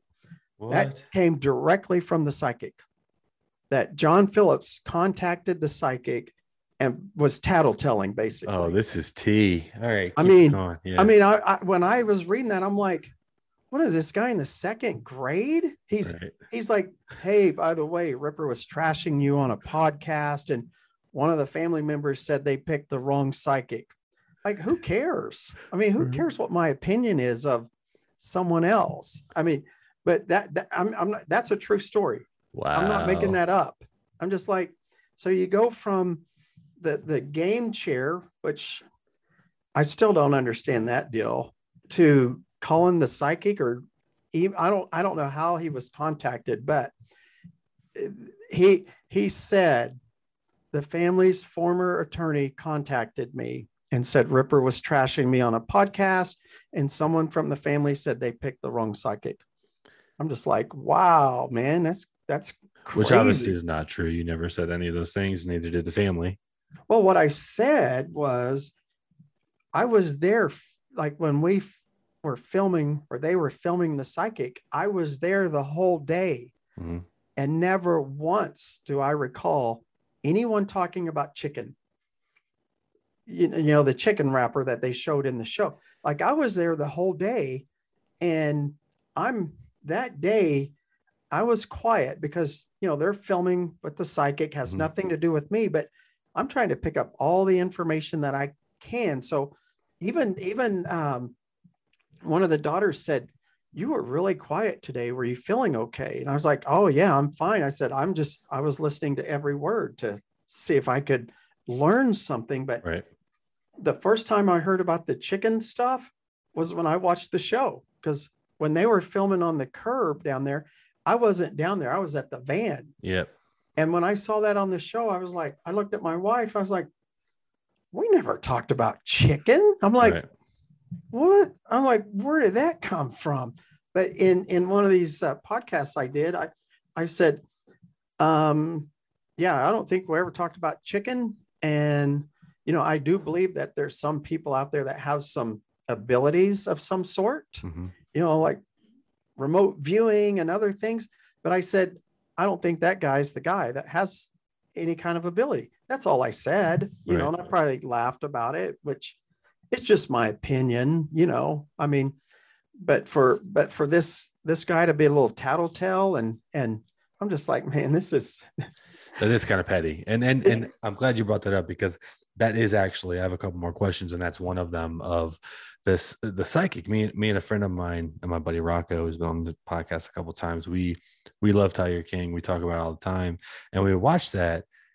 It, it brought us to tears and almost like not in a sad way because he's talking about and I, I i honestly i immediately felt bad for the family because i'm like this is and the cop kind of said it too like he's okay with them finding any way. They're trying to do anything they can to get any type of answer and the psychic i mean when he's sitting there on the curb and he's you know oh the porta potty go behind, behind the porta potty and look at the chicken wrapper. I've been talking about chicken all day. It's kind of like i felt bad for them because it's like if he's bullshitting they're making he's making it like giving them false hope. He's saying, "Oh, this is where he died," and all Right. those things. And I was like, "Damn!" And she's like rubbing his back, and you know, like genuinely feeling sorry for him because he's yes. having so much emotion. I felt terrible for them, but I felt like angry because I'm like, dude, this guy's totally bullshitting these people. Um, I think that's my opinion. Uh, but Yeah. anyway, so, Well- so how did that come about? You know, the psychic that shit was hilarious to me and my friend. Um, It- but Yeah, and I can I can when, when you say you think he was bullshitting them, I agree with you because we had dinner after that event happened, that traumatic event, and during dinner he told someone that he had went down to that curb and had just lost it and was just bawling and crying down there the whole time. What he didn't know is that I was standing on on a public street which in Florida, you know, any state really, if you're in a public space, you can record whatever you want. Mhm. And I was, when he came up and chick, kicked the chicken wrapper, he kicked it a couple of times to turn it over. And I'll, I'll go into that. Um, but I filmed, I filmed with my phone him walking all the way down the street and sitting down at that curb. And I was hiding behind the van and I just had my, my phone out I have a, a, Galaxy Note 21, which has a super badass camera. And matter of fact, I think I was phone I, I was recording with my iPhone that day, um, which has even a better camera. But I filmed the whole thing. He went down there and he sat and he was just sitting on the curb, wow, looking around. And while he's down there, they were filming the family over there with, you know, I mean, it's very traumatic for the family because someone just told them your dad was shot twice right, right here. This is where it happened. And, you know, so when he walked down there, I filmed. And it's like seven minutes, I think is how long I filmed. But eventually, Donna, the one that you saw on the show, she walks down there. And as she comes around the tree line and starts going down, I see his head drop like this. And he does Ah. like this. And that's when he started his act up again. But he didn't know I was filming. And he's just sitting down there looking around. He's not crying like he told everyone he did wow, later and i have it on film and i i'm going to release it um, eventually but i filmed the whole thing but when he was talking about that at dinner i just thought this guy is full of shit he's he's lying to them about what he did and you know they just want answers and it, he he really and of course my opinion he really played on their emotions and for their sure. He milked the shit out of that thing. their want for help and Yep. and what people don't realize is that there was so much more to that the film there's only like five minutes or something Um, but I thought someone sent me some messages this morning where this guy's on his Twitter saying, um, Tiger King 2 psychic question Does he really know where Don Lewis is? Answer yes. I'm like, man, this guy. Um, but the way that came about in August, when we did the tip line, we started getting calls in. And on the tip line, there's so many calls. Some of them are really crazy, some are good, like the notary that called in. That was a great tip, and there's others, but there were psychics that called in too. But my job is not to withhold information from the family. I mean, if someone calls in, they're like, all you got to do is watch Tiger King. It was Carole Baskin. Like, I'm not going to relay that to the right. Oh, family. The, the important you know. ones you're, you're going to relay. Yeah. Yeah. But, you know, if people call in, they say, hey, my name is, you know, Gloria, whoever, and I'm a psychic and I have this site and blah, blah, blah. I have to give the information to the family. Right. And I would, you know, when I would search first for psychics to see if there was anything about them online or whatever. But from time to time, I would say, hey, I, I don't, I, I know there's some people out there that have some amazing abilities, but I just got to let you know, like this person called, this person called. And it was something that we had pondered for a while that maybe we should call in a psychic just to see what, you know, what would happen. Right. Um, I didn't, I mean, I didn't think much of it, but at some point it was, um, oh, when did we, because this, when he came in, that's the last time I was there actually. And, and it was this year when that happened. But at some point, um, I was talking with them and I think it was Donna said, do you think that, you know, we should look into psychics or whatever? And I said, you know, at this point, I don't think it would hurt if, you know, if I found one that's Legit almost. legit or, you know, I'm like, I, I just don't know. But, you know, I said, I don't think, I, I don't think it would hurt. You know, we, we could just see what, what happened. Right. So she started researching them and she came across him somehow, some way. Um, and one of the interesting things is, you know, after she contacted him, um, I think the way it went down, she emailed him. And the response was, you know, I'm limited on time. Um, I don't know if I can, you know, talk with you or not, but I'll look at my schedule and see if I can make an opening or whatever. So it was like this, oh, he's so busy. You Yeah. know, that's yeah. what the thought. But eventually he agreed to talk and they had a conversation. And then um, in, in the conversation, I didn't hear it, but this is what I was told later. Um, he didn't know anything about their dad's case. He didn't know um, any details of it, but he had worked with Travis.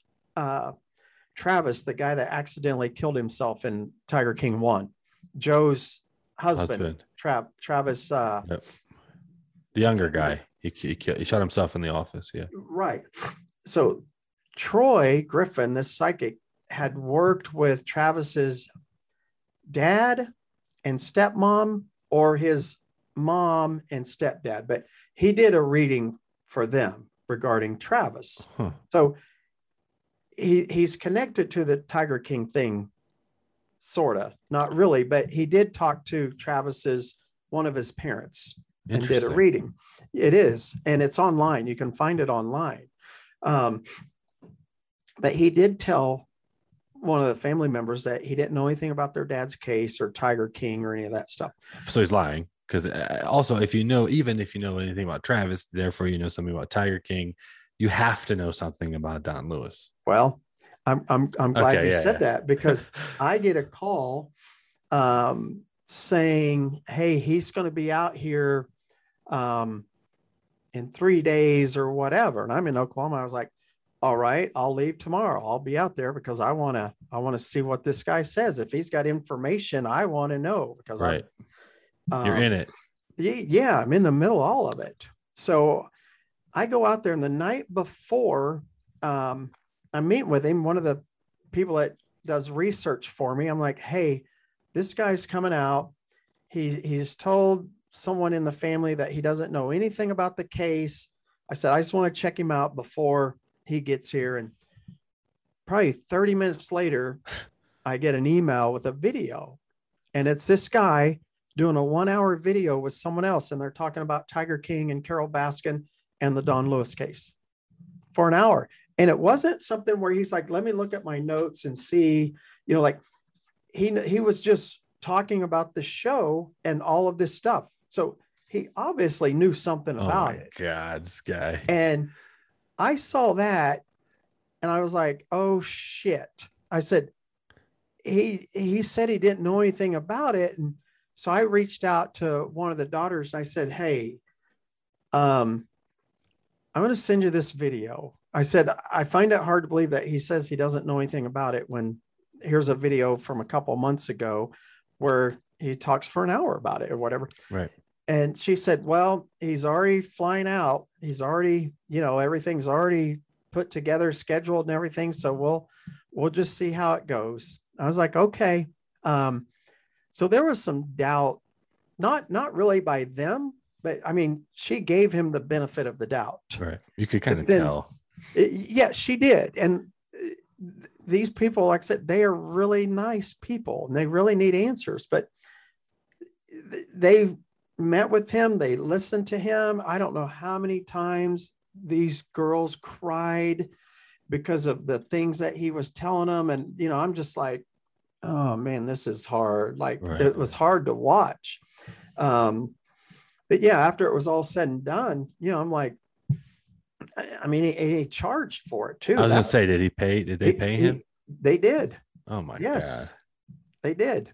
And I was just like, but I can't, you know, it's not my job to say, hey, you can't do this. I just need to be there to see, like, if I can help with things that come out or whatever. But, and for the record, the, the blonde, Don in there, e- even if I would have said, hey, you can't do this, that wouldn't have worked because she will do whatever it is. Like if she has her mindset to do something, she's going to do it. A lot of, I mean, she's really nice and a sweet person, but if if she says she's going to do something, you can't change her mind or make her stop. Like Wow. she's hard headed and she will, and I hope she doesn't get mad for me saying this, but her sisters know this as well.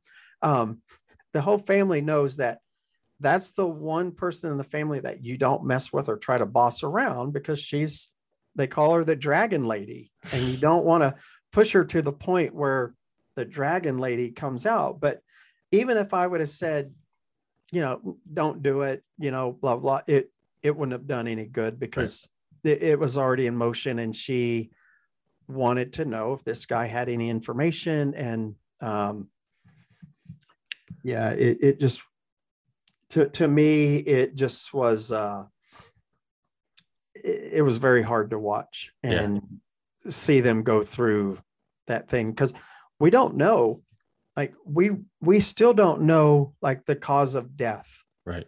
for their dad and for If- someone to If there is, I mean, well I don't know. That's my last Well- question to you. We'll get to that in a second, but yeah, I have well kenny kenny farr and carole knew that don was never coming back i do know that right. they right. they knew he would never come back home so i i have to assume they knew he was dead Damn. so so and that's something that easily like a psychic could do some research and go and say that and and, and honestly like i think psychics for the most part are all bs anyways just because it's it's kind of easy to guess and pull at strings and stuff like that to get close enough to something especially when they're so vulnerable i know john Mhm. i don't know if you remember this guy john edwards from back in the day i do yeah i do yeah, he was not legit, uh, but he seemed very legit, uh, and he was kind of like uncovered to kind of be doing these. You know, it's, it's simple, and now now today and today is easy to search for people and find things about them that you can right pull from. So, I mean, this guy just preyed on them, unfortunately. unfortunately yeah yeah but he he came across in the show just exactly how he was in real life too Right. I mean Yeah, just yeah. The chicken thing for me was like this guy's because they only showed like five minutes of the whole thing, which I knew there was obviously more, but I'm like, this guy's full of shit. You're like, I don't and know. we were mic'd up the whole day now if there would have been talk of chickens before, I know dang well that those They would've used it. filmmakers would have brought that up where where Ryan talking about chickens or like they would have played, you know, they're like, do you remember me talking about chickens? There would have been A montage of you Uh, guys talking about chickens. right, Yeah. right, but it never. We talked about alligators in a swamp. I remember talking about because we drove by an area where it was swampy, and we talked about alligators. But I, I just have racked my brain. I'm like, because I live out in the country, and we used to have chickens here. I always think we still have them, but we don't. But we just got rid of them maybe four or five months ago. But if someone ever talks about, you know, horses, donkeys, goats, chickens, like my ears perk up because I've had them. Right. And if someone started talking about chickens, I'd have been like, You would have had something to say. "Y- y- well, not that day because I really was trying to be quiet, but I would have remembered Right. True. talking about chickens because Yep. we've had so many of them. But yeah, when when I saw that in the show, I was just like, I, I looked at my wife. I was like, we didn't talk about chickens that day. I'm like, what? No. But when when he came up, there was an outhouse out there because there was a house being built.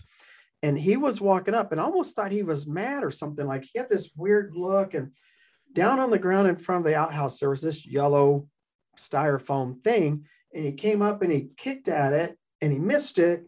And then he kicked it again and it flipped over. And I saw him stop and he's just looking at it. And then he walked on down the street. I didn't even go and look at it. Um, but I did see the camera guy come up there later and, and Get film shot it. of it. Yeah. And now I know why. But so he kicked it over and looked at it and saw it probably said chicken tenders or something. Yep. I don't know. Um, and then he went down to the curb. And of course, in the show, you hear Donna saying, Was there a chicken up there? Like she thought an actual chicken Mhm. up by the outhouse, not a chicken wrapper. I mean, Yep. it was so bizarre. It was very bizarre, and it was, and, and like you said, the filmmakers did a good job of kind of like playing it to really what it was, because it was uh, first of all, what the hell does the chicken have? It has nothing to do with anything. Just because you talk, even if you did talk about chickens, and you saw that, there's okay, and That's a great point.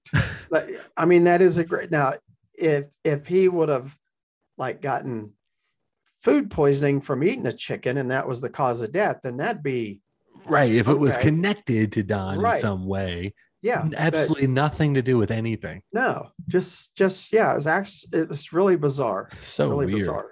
Um, damn. Okay. Well, uh, we've been almost two two hours now. So, Wow. um, yeah, dude. It was fast with you, man. I know, man. I'm, I'm, uh, it's, it's good though, because I'm getting, I feel like you're getting a, a lot of information that hasn't been talked about yet. And we're covering some things in the doc that I've, I was super curious about, but, um, I'll, I'll give one more question. I'll let you get out of here. Um, and this is probably the biggest one you might get. I don't know. What do you think actually happened to Don Lewis? I I think that um, Friday afternoon on August fifteenth, when he went home to tell Carole he was going to divorce her, I think he um, I, I think between two and four o'clock he lost his life because. Anne, Anne McQueen started calling him at four o'clock on Friday, August 15th. He left her, well, his office at 1.30 that day. And she never got a hold of him. He never called her back. So something happened between the time he got home and four o'clock that he could not answer his phone or make a call. And then that weekend you have so many events that are just so weird with you know kenny farr's ex-wife saying kenny came home sunday night driving one of don's vans he had uh, don's gun collection sunday night some people think something happened Sunday night, but I I think Sunday afternoon is when the body was something happened to the body. Um, there there was, of course, you know the crazy theory about the septic tank, and Yeah. I won't bring them out, but in this envelope right here are the original septic tank receipts, and they're Wow.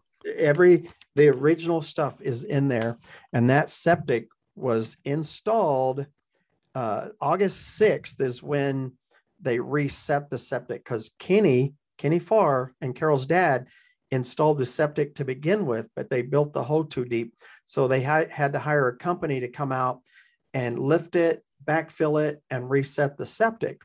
And on August 14th, there's a receipt in there for the last thing that was done on that septic. And that's the day before Don Lewis was last seen by his secretary. Mm. Um, something else that makes me think it, it was something that weekend is the notary. You know, the notary called into the tip line, said she never signed the will, the power of attorney. There were some affidavits that were submitted in the uh, conservatorship case. And one of the affidavits was signed by the notary, and another one was notarized by the notary. But in my conversations with her, she denies signing any of that stuff too. Hmm. She said Carole was the one that helped her get her notary stamp because she said, I was just a housekeeper. She goes, but I didn't have a logbook. She goes, I didn't even know where the notary stamp was most of the time. And then if you look up the records, the notary stamp for that housekeeper was actually mailed to Carole's house, not to the housekeeper's house. So The actual notary. Yeah. it- yeah, but the the kicker is when I was talking to the notary, and just to get the dates set, August 15th is when Don Lewis is last seen by Anne McQueen. August 19th, which is a Tuesday, is when Carole files the missing persons report. And in the missing persons report, she says she saw Don leaving home around 6 a.m. Monday morning.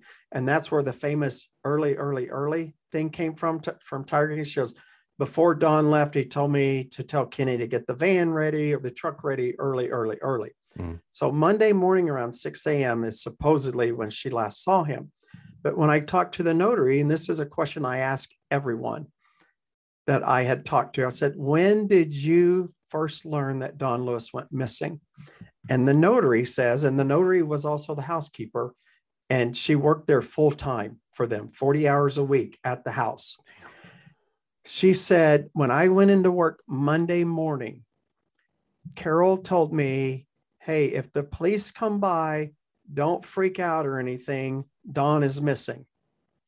Now, if Carole saw Don at six o'clock in the morning on Monday morning, why is she two and a half to three hours later telling the notary Don's missing? Mhm.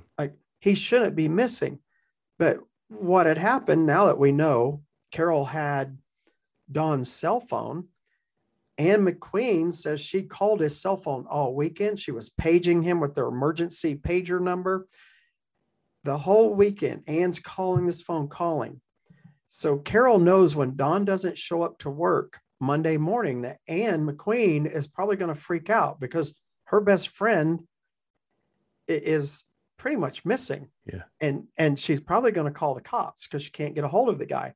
So what do you do if you're worried about the cops showing up? You plant these seeds with all these different people saying, "Hey, if the cops show up, don't freak out. Don's missing. I don't know if he's out and about with girls or I added that little part in, but um, there was other people that were given information as well. But the notary has come forward, and that's the big import, important one because she's the housekeeper. She was there, but the seed was planted with her on Monday morning. And another thing, when we talk about the investigation into this, you know, the housekeeper was there 40 hours a week. If someone went missing or you thought something happened to someone and you were investigating, the housekeeper is someone that you probably want to talk to, right? Like, did you notice any blood anywhere or broken, you know? Mhm. The housekeeper was never questioned by law enforcement until just recently. What? I kid you not. That's why I say if they would have done their job right after all this stuff happened, I think they would have pretty much solved because they could have pulled the phone records. Mhm. They could have they could have seen who was calling who. Who was in Um, and out and all that stuff. Yeah. Right. The Sunday night where Carole says she went to go get cat's milk at, you know, 11 o'clock at night. She gets back at 3 a.m. Um, there were so many things that happened. But I mean, that was the first person I wanted to talk to. Like when I started looking into this, I'm like, oh, they had a housekeeper that's their 40 hour full time housekeeper. I'm like, oh man, I bet she has a ton of information. Right. I mean, I like, and I asked her, did you see any blood? Like, you see any broken windows? And, you know, nothing. You know, she's like, no, I didn't see any blood, nothing broken or, you know, but she did say she learned that Monday morning that he was missing. And I'm like, how could he be missing if she just saw him three hours before? Right. And then you put that together with Kenny Farr's ex wife, who says she knew Sunday night that Don was missing. You know, once you start piecing all these pieces together, it's it it's kind of to me, it's pretty clear something happened that weekend. And course, I have other information. You know, there's other people that have come forward, but we're not putting it out, of Right. course. But I have no doubt in my mind that that man was killed on Friday, August 15th, 1997. On his property, you think like the like the whole thing of like her feeding him to the tigers and or what do you Um, think? You know? Not not the tigers. Because the tigers are so picky that they're not going to eat the whole body. They There might eat the stomach and the yeah. intestines or but when when when I started looking into this crazy septic tank thing, I called the company that installed it. Uh-huh. The same people own it today that installed it, and they still had the records on it. And I said, What can you tell me about it? And she gave me the exact size of it. That was a 900 gallon septic tank, which is a good size septic tank. And she said, And it had a clean out on it. I said, Is the clean out accessible? She's like, Yeah, it's always accessible. I said, well, How big of a clean out? Because we have septics out here where I live. And like our clean out on on one of ours is, you know, just like that big. Mhm. But I said, What's the what was the clean out on that? Do you know? She's like, Yeah, it's an 18 inch clean out. And I'm like thinking, Don Lewis weighed like 150 pounds. So I asked them, I said, Do you think a 150 pound man would fit through like that type of clean out? And they're like, Well, yeah, it- it's 18 inches. Like, yeah. And then they said, and then all you would have to do is go out and get four, five, six bags of concrete, dump it in there, pour water in there. You'd have a false bottom. And then even when you cleaned out the septic, you'd never get anything because you have a false bottom in the bottom of the septic. And they told me that there had been two bodies found in, in their septic systems that they had installed in the past when they were cleaning them out. So it's not uncommon for, I guess, people to dump bodies in septic systems. So it, it- one of the important things is Carole came out and said in her diaries and her YouTube videos that that Joe's theory, because Joe Exotic always talked about the septic and Don was under. He's not under. I think he's in. But Carole said that's ludicrous because that septic was put in long before Don went missing. And, you know, I thought, okay, well, maybe it was then. And if it was, then probably no big deal. Like it's probably just Joe being stupid. Right.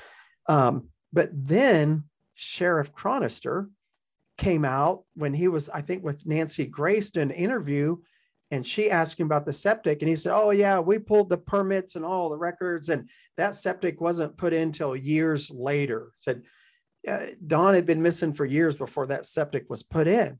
Well, when he said that, I thought, hold on a second, like. I know he didn't go and get the the permits. I know damn well he didn't because Right.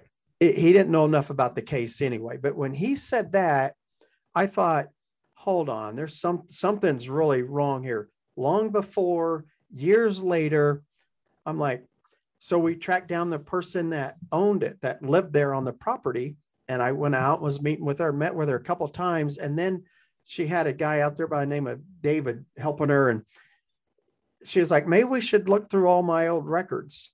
Um, because what we're looking for is original handwriting of Carole or Don, so we could give to a handwriting expert. And she's pulling these boxes down that are, she's like, I don't know why I saved all this stuff, but I just figured one day. And as we're going through all this stuff, she's like, Oh, here's the receipt for my trailer when I bought it. And she's like, Here's my permit to get the septic installed. And these are like original documents. And she's like, "Oh my!" She's like, "I got everything here." And I was like, "Let me see that." And I'm looking. It's for the the dirt. It's the order um, for the septic install, like all of it. Wow. And when I'm looking at the dates, you know, I'm like, June of 1997, the permit was applied for for the septic.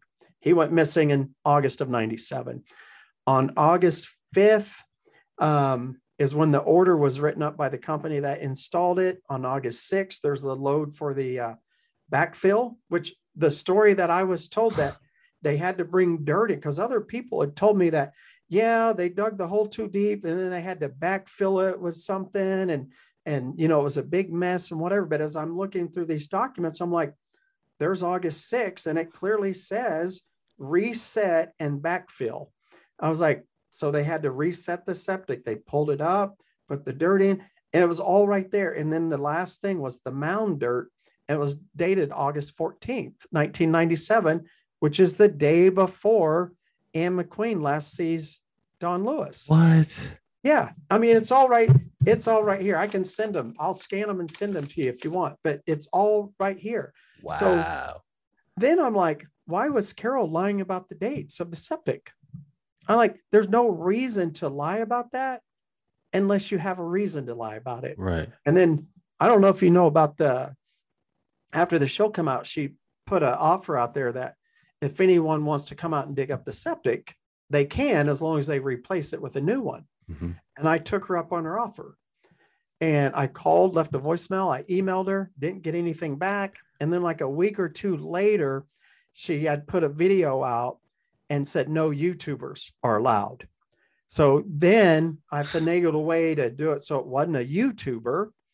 And then I think a couple of weeks after that, there was a video that came out, and I think it was Howard actually talking, saying that if someone wants to put a hundred thousand dollars up, they can put it up, and we'll we'll dig up the septic. And if he's not in there, we keep the hundred thousand dollars. If he's there, you can have your money back.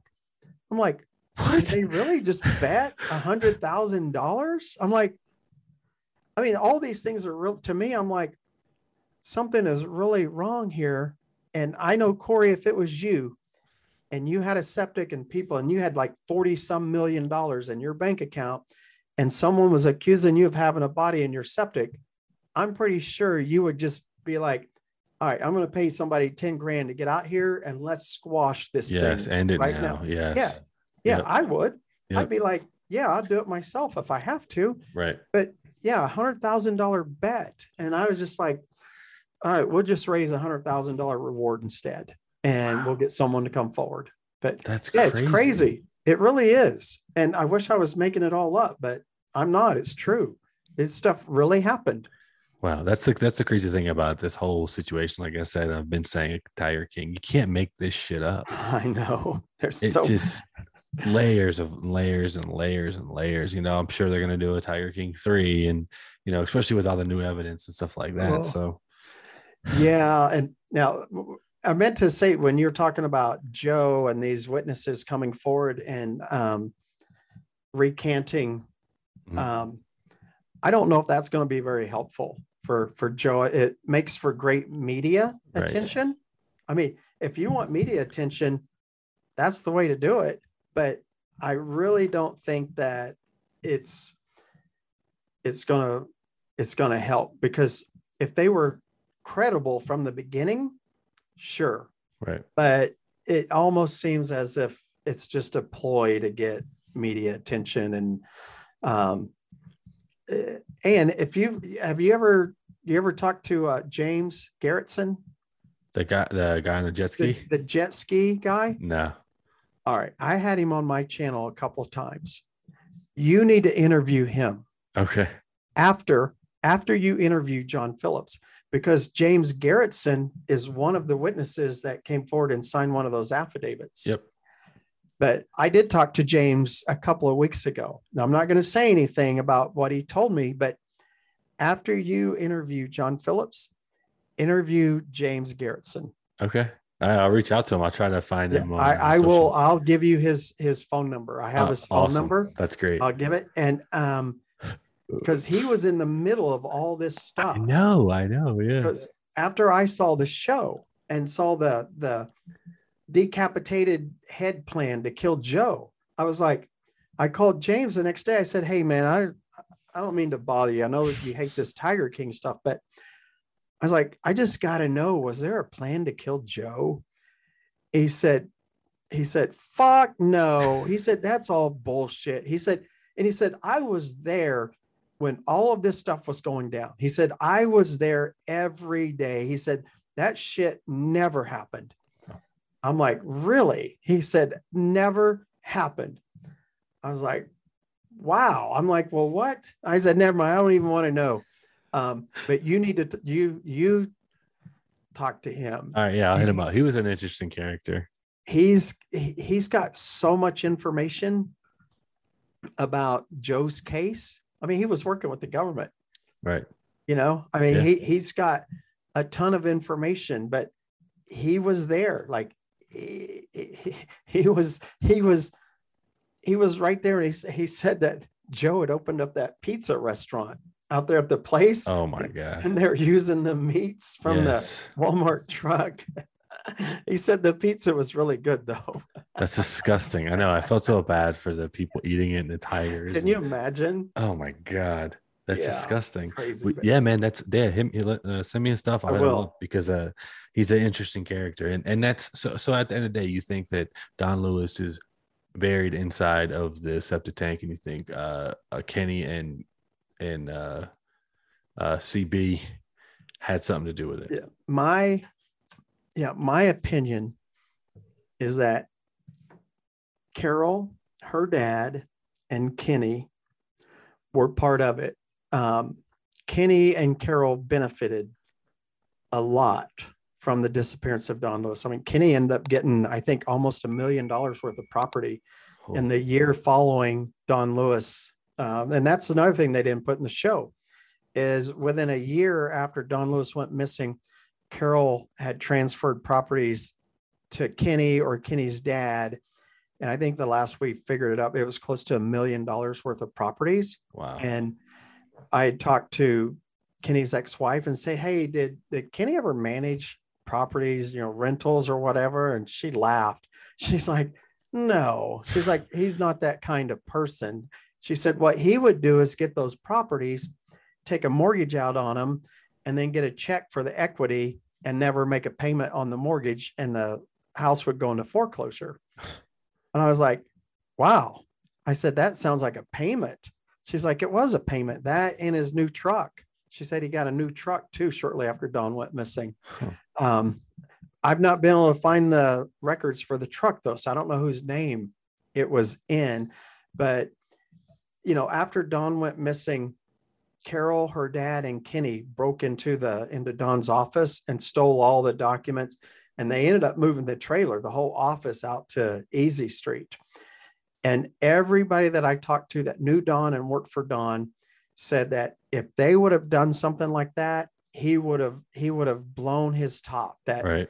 you don't mess with his work stuff, his office or whatever. So that right there told me that, you know, within a, a week of Don being gone, they knew he was never coming back. And that's always been my question is if they knew he wasn't coming back, how did they know? How did they know he wasn't going to be coming back? Right. Right. You know? yeah, Um, I remember them talking about that in the first season. yeah it, it's it's crazy hopefully hopefully they do have a season three and hopefully they put a lot of this stuff that's been uncovered in there hopefully a lot of the things that the group of people that i work with have uncovered hopefully all of that stuff can be corroborated and then they can lay it all out because it really is it's an incredible story with all of these people that have done all this work for free. That's the best thing is we've all done it for free because Right. we think this family needs needs help. Right. You know, Well, that's amazing, man. And hey, listen, also thank you again for coming on. But is where can people find you, find your uh, the Facebook group and all that stuff? And I'll also post links to everything in the description. I'm not sure I want people to find me, but no, I'm kidding. Um, I got a YouTube channel called Ripper Jack Media. Everything's under Ripper Jack Media. If you Google, you know, like Ripper Jack Media, uh, or you just search for me on Instagram, TikTok, YouTube, or Facebook. I'm I'm on all those social media sites under Ripper Jack Media. Awesome, man. Well, Ripper, thanks again for coming on. I really appreciate it. And that's another episode of the E4 Explicit Podcast. We'll see you next time. Thank you, Corey. Appreciate it, man. You're Absolutely. Awesome. And right now they're doing a buy one, get one free plus free shipping, the 30 day money back guarantee, and a lifetime warranty. On top of that, you, my friends, will get 10% off of any product of any purchase on their website by using explicit 10 use the code explicit 10 and you'll get 10% off your entire purchase from bravoconcealment.com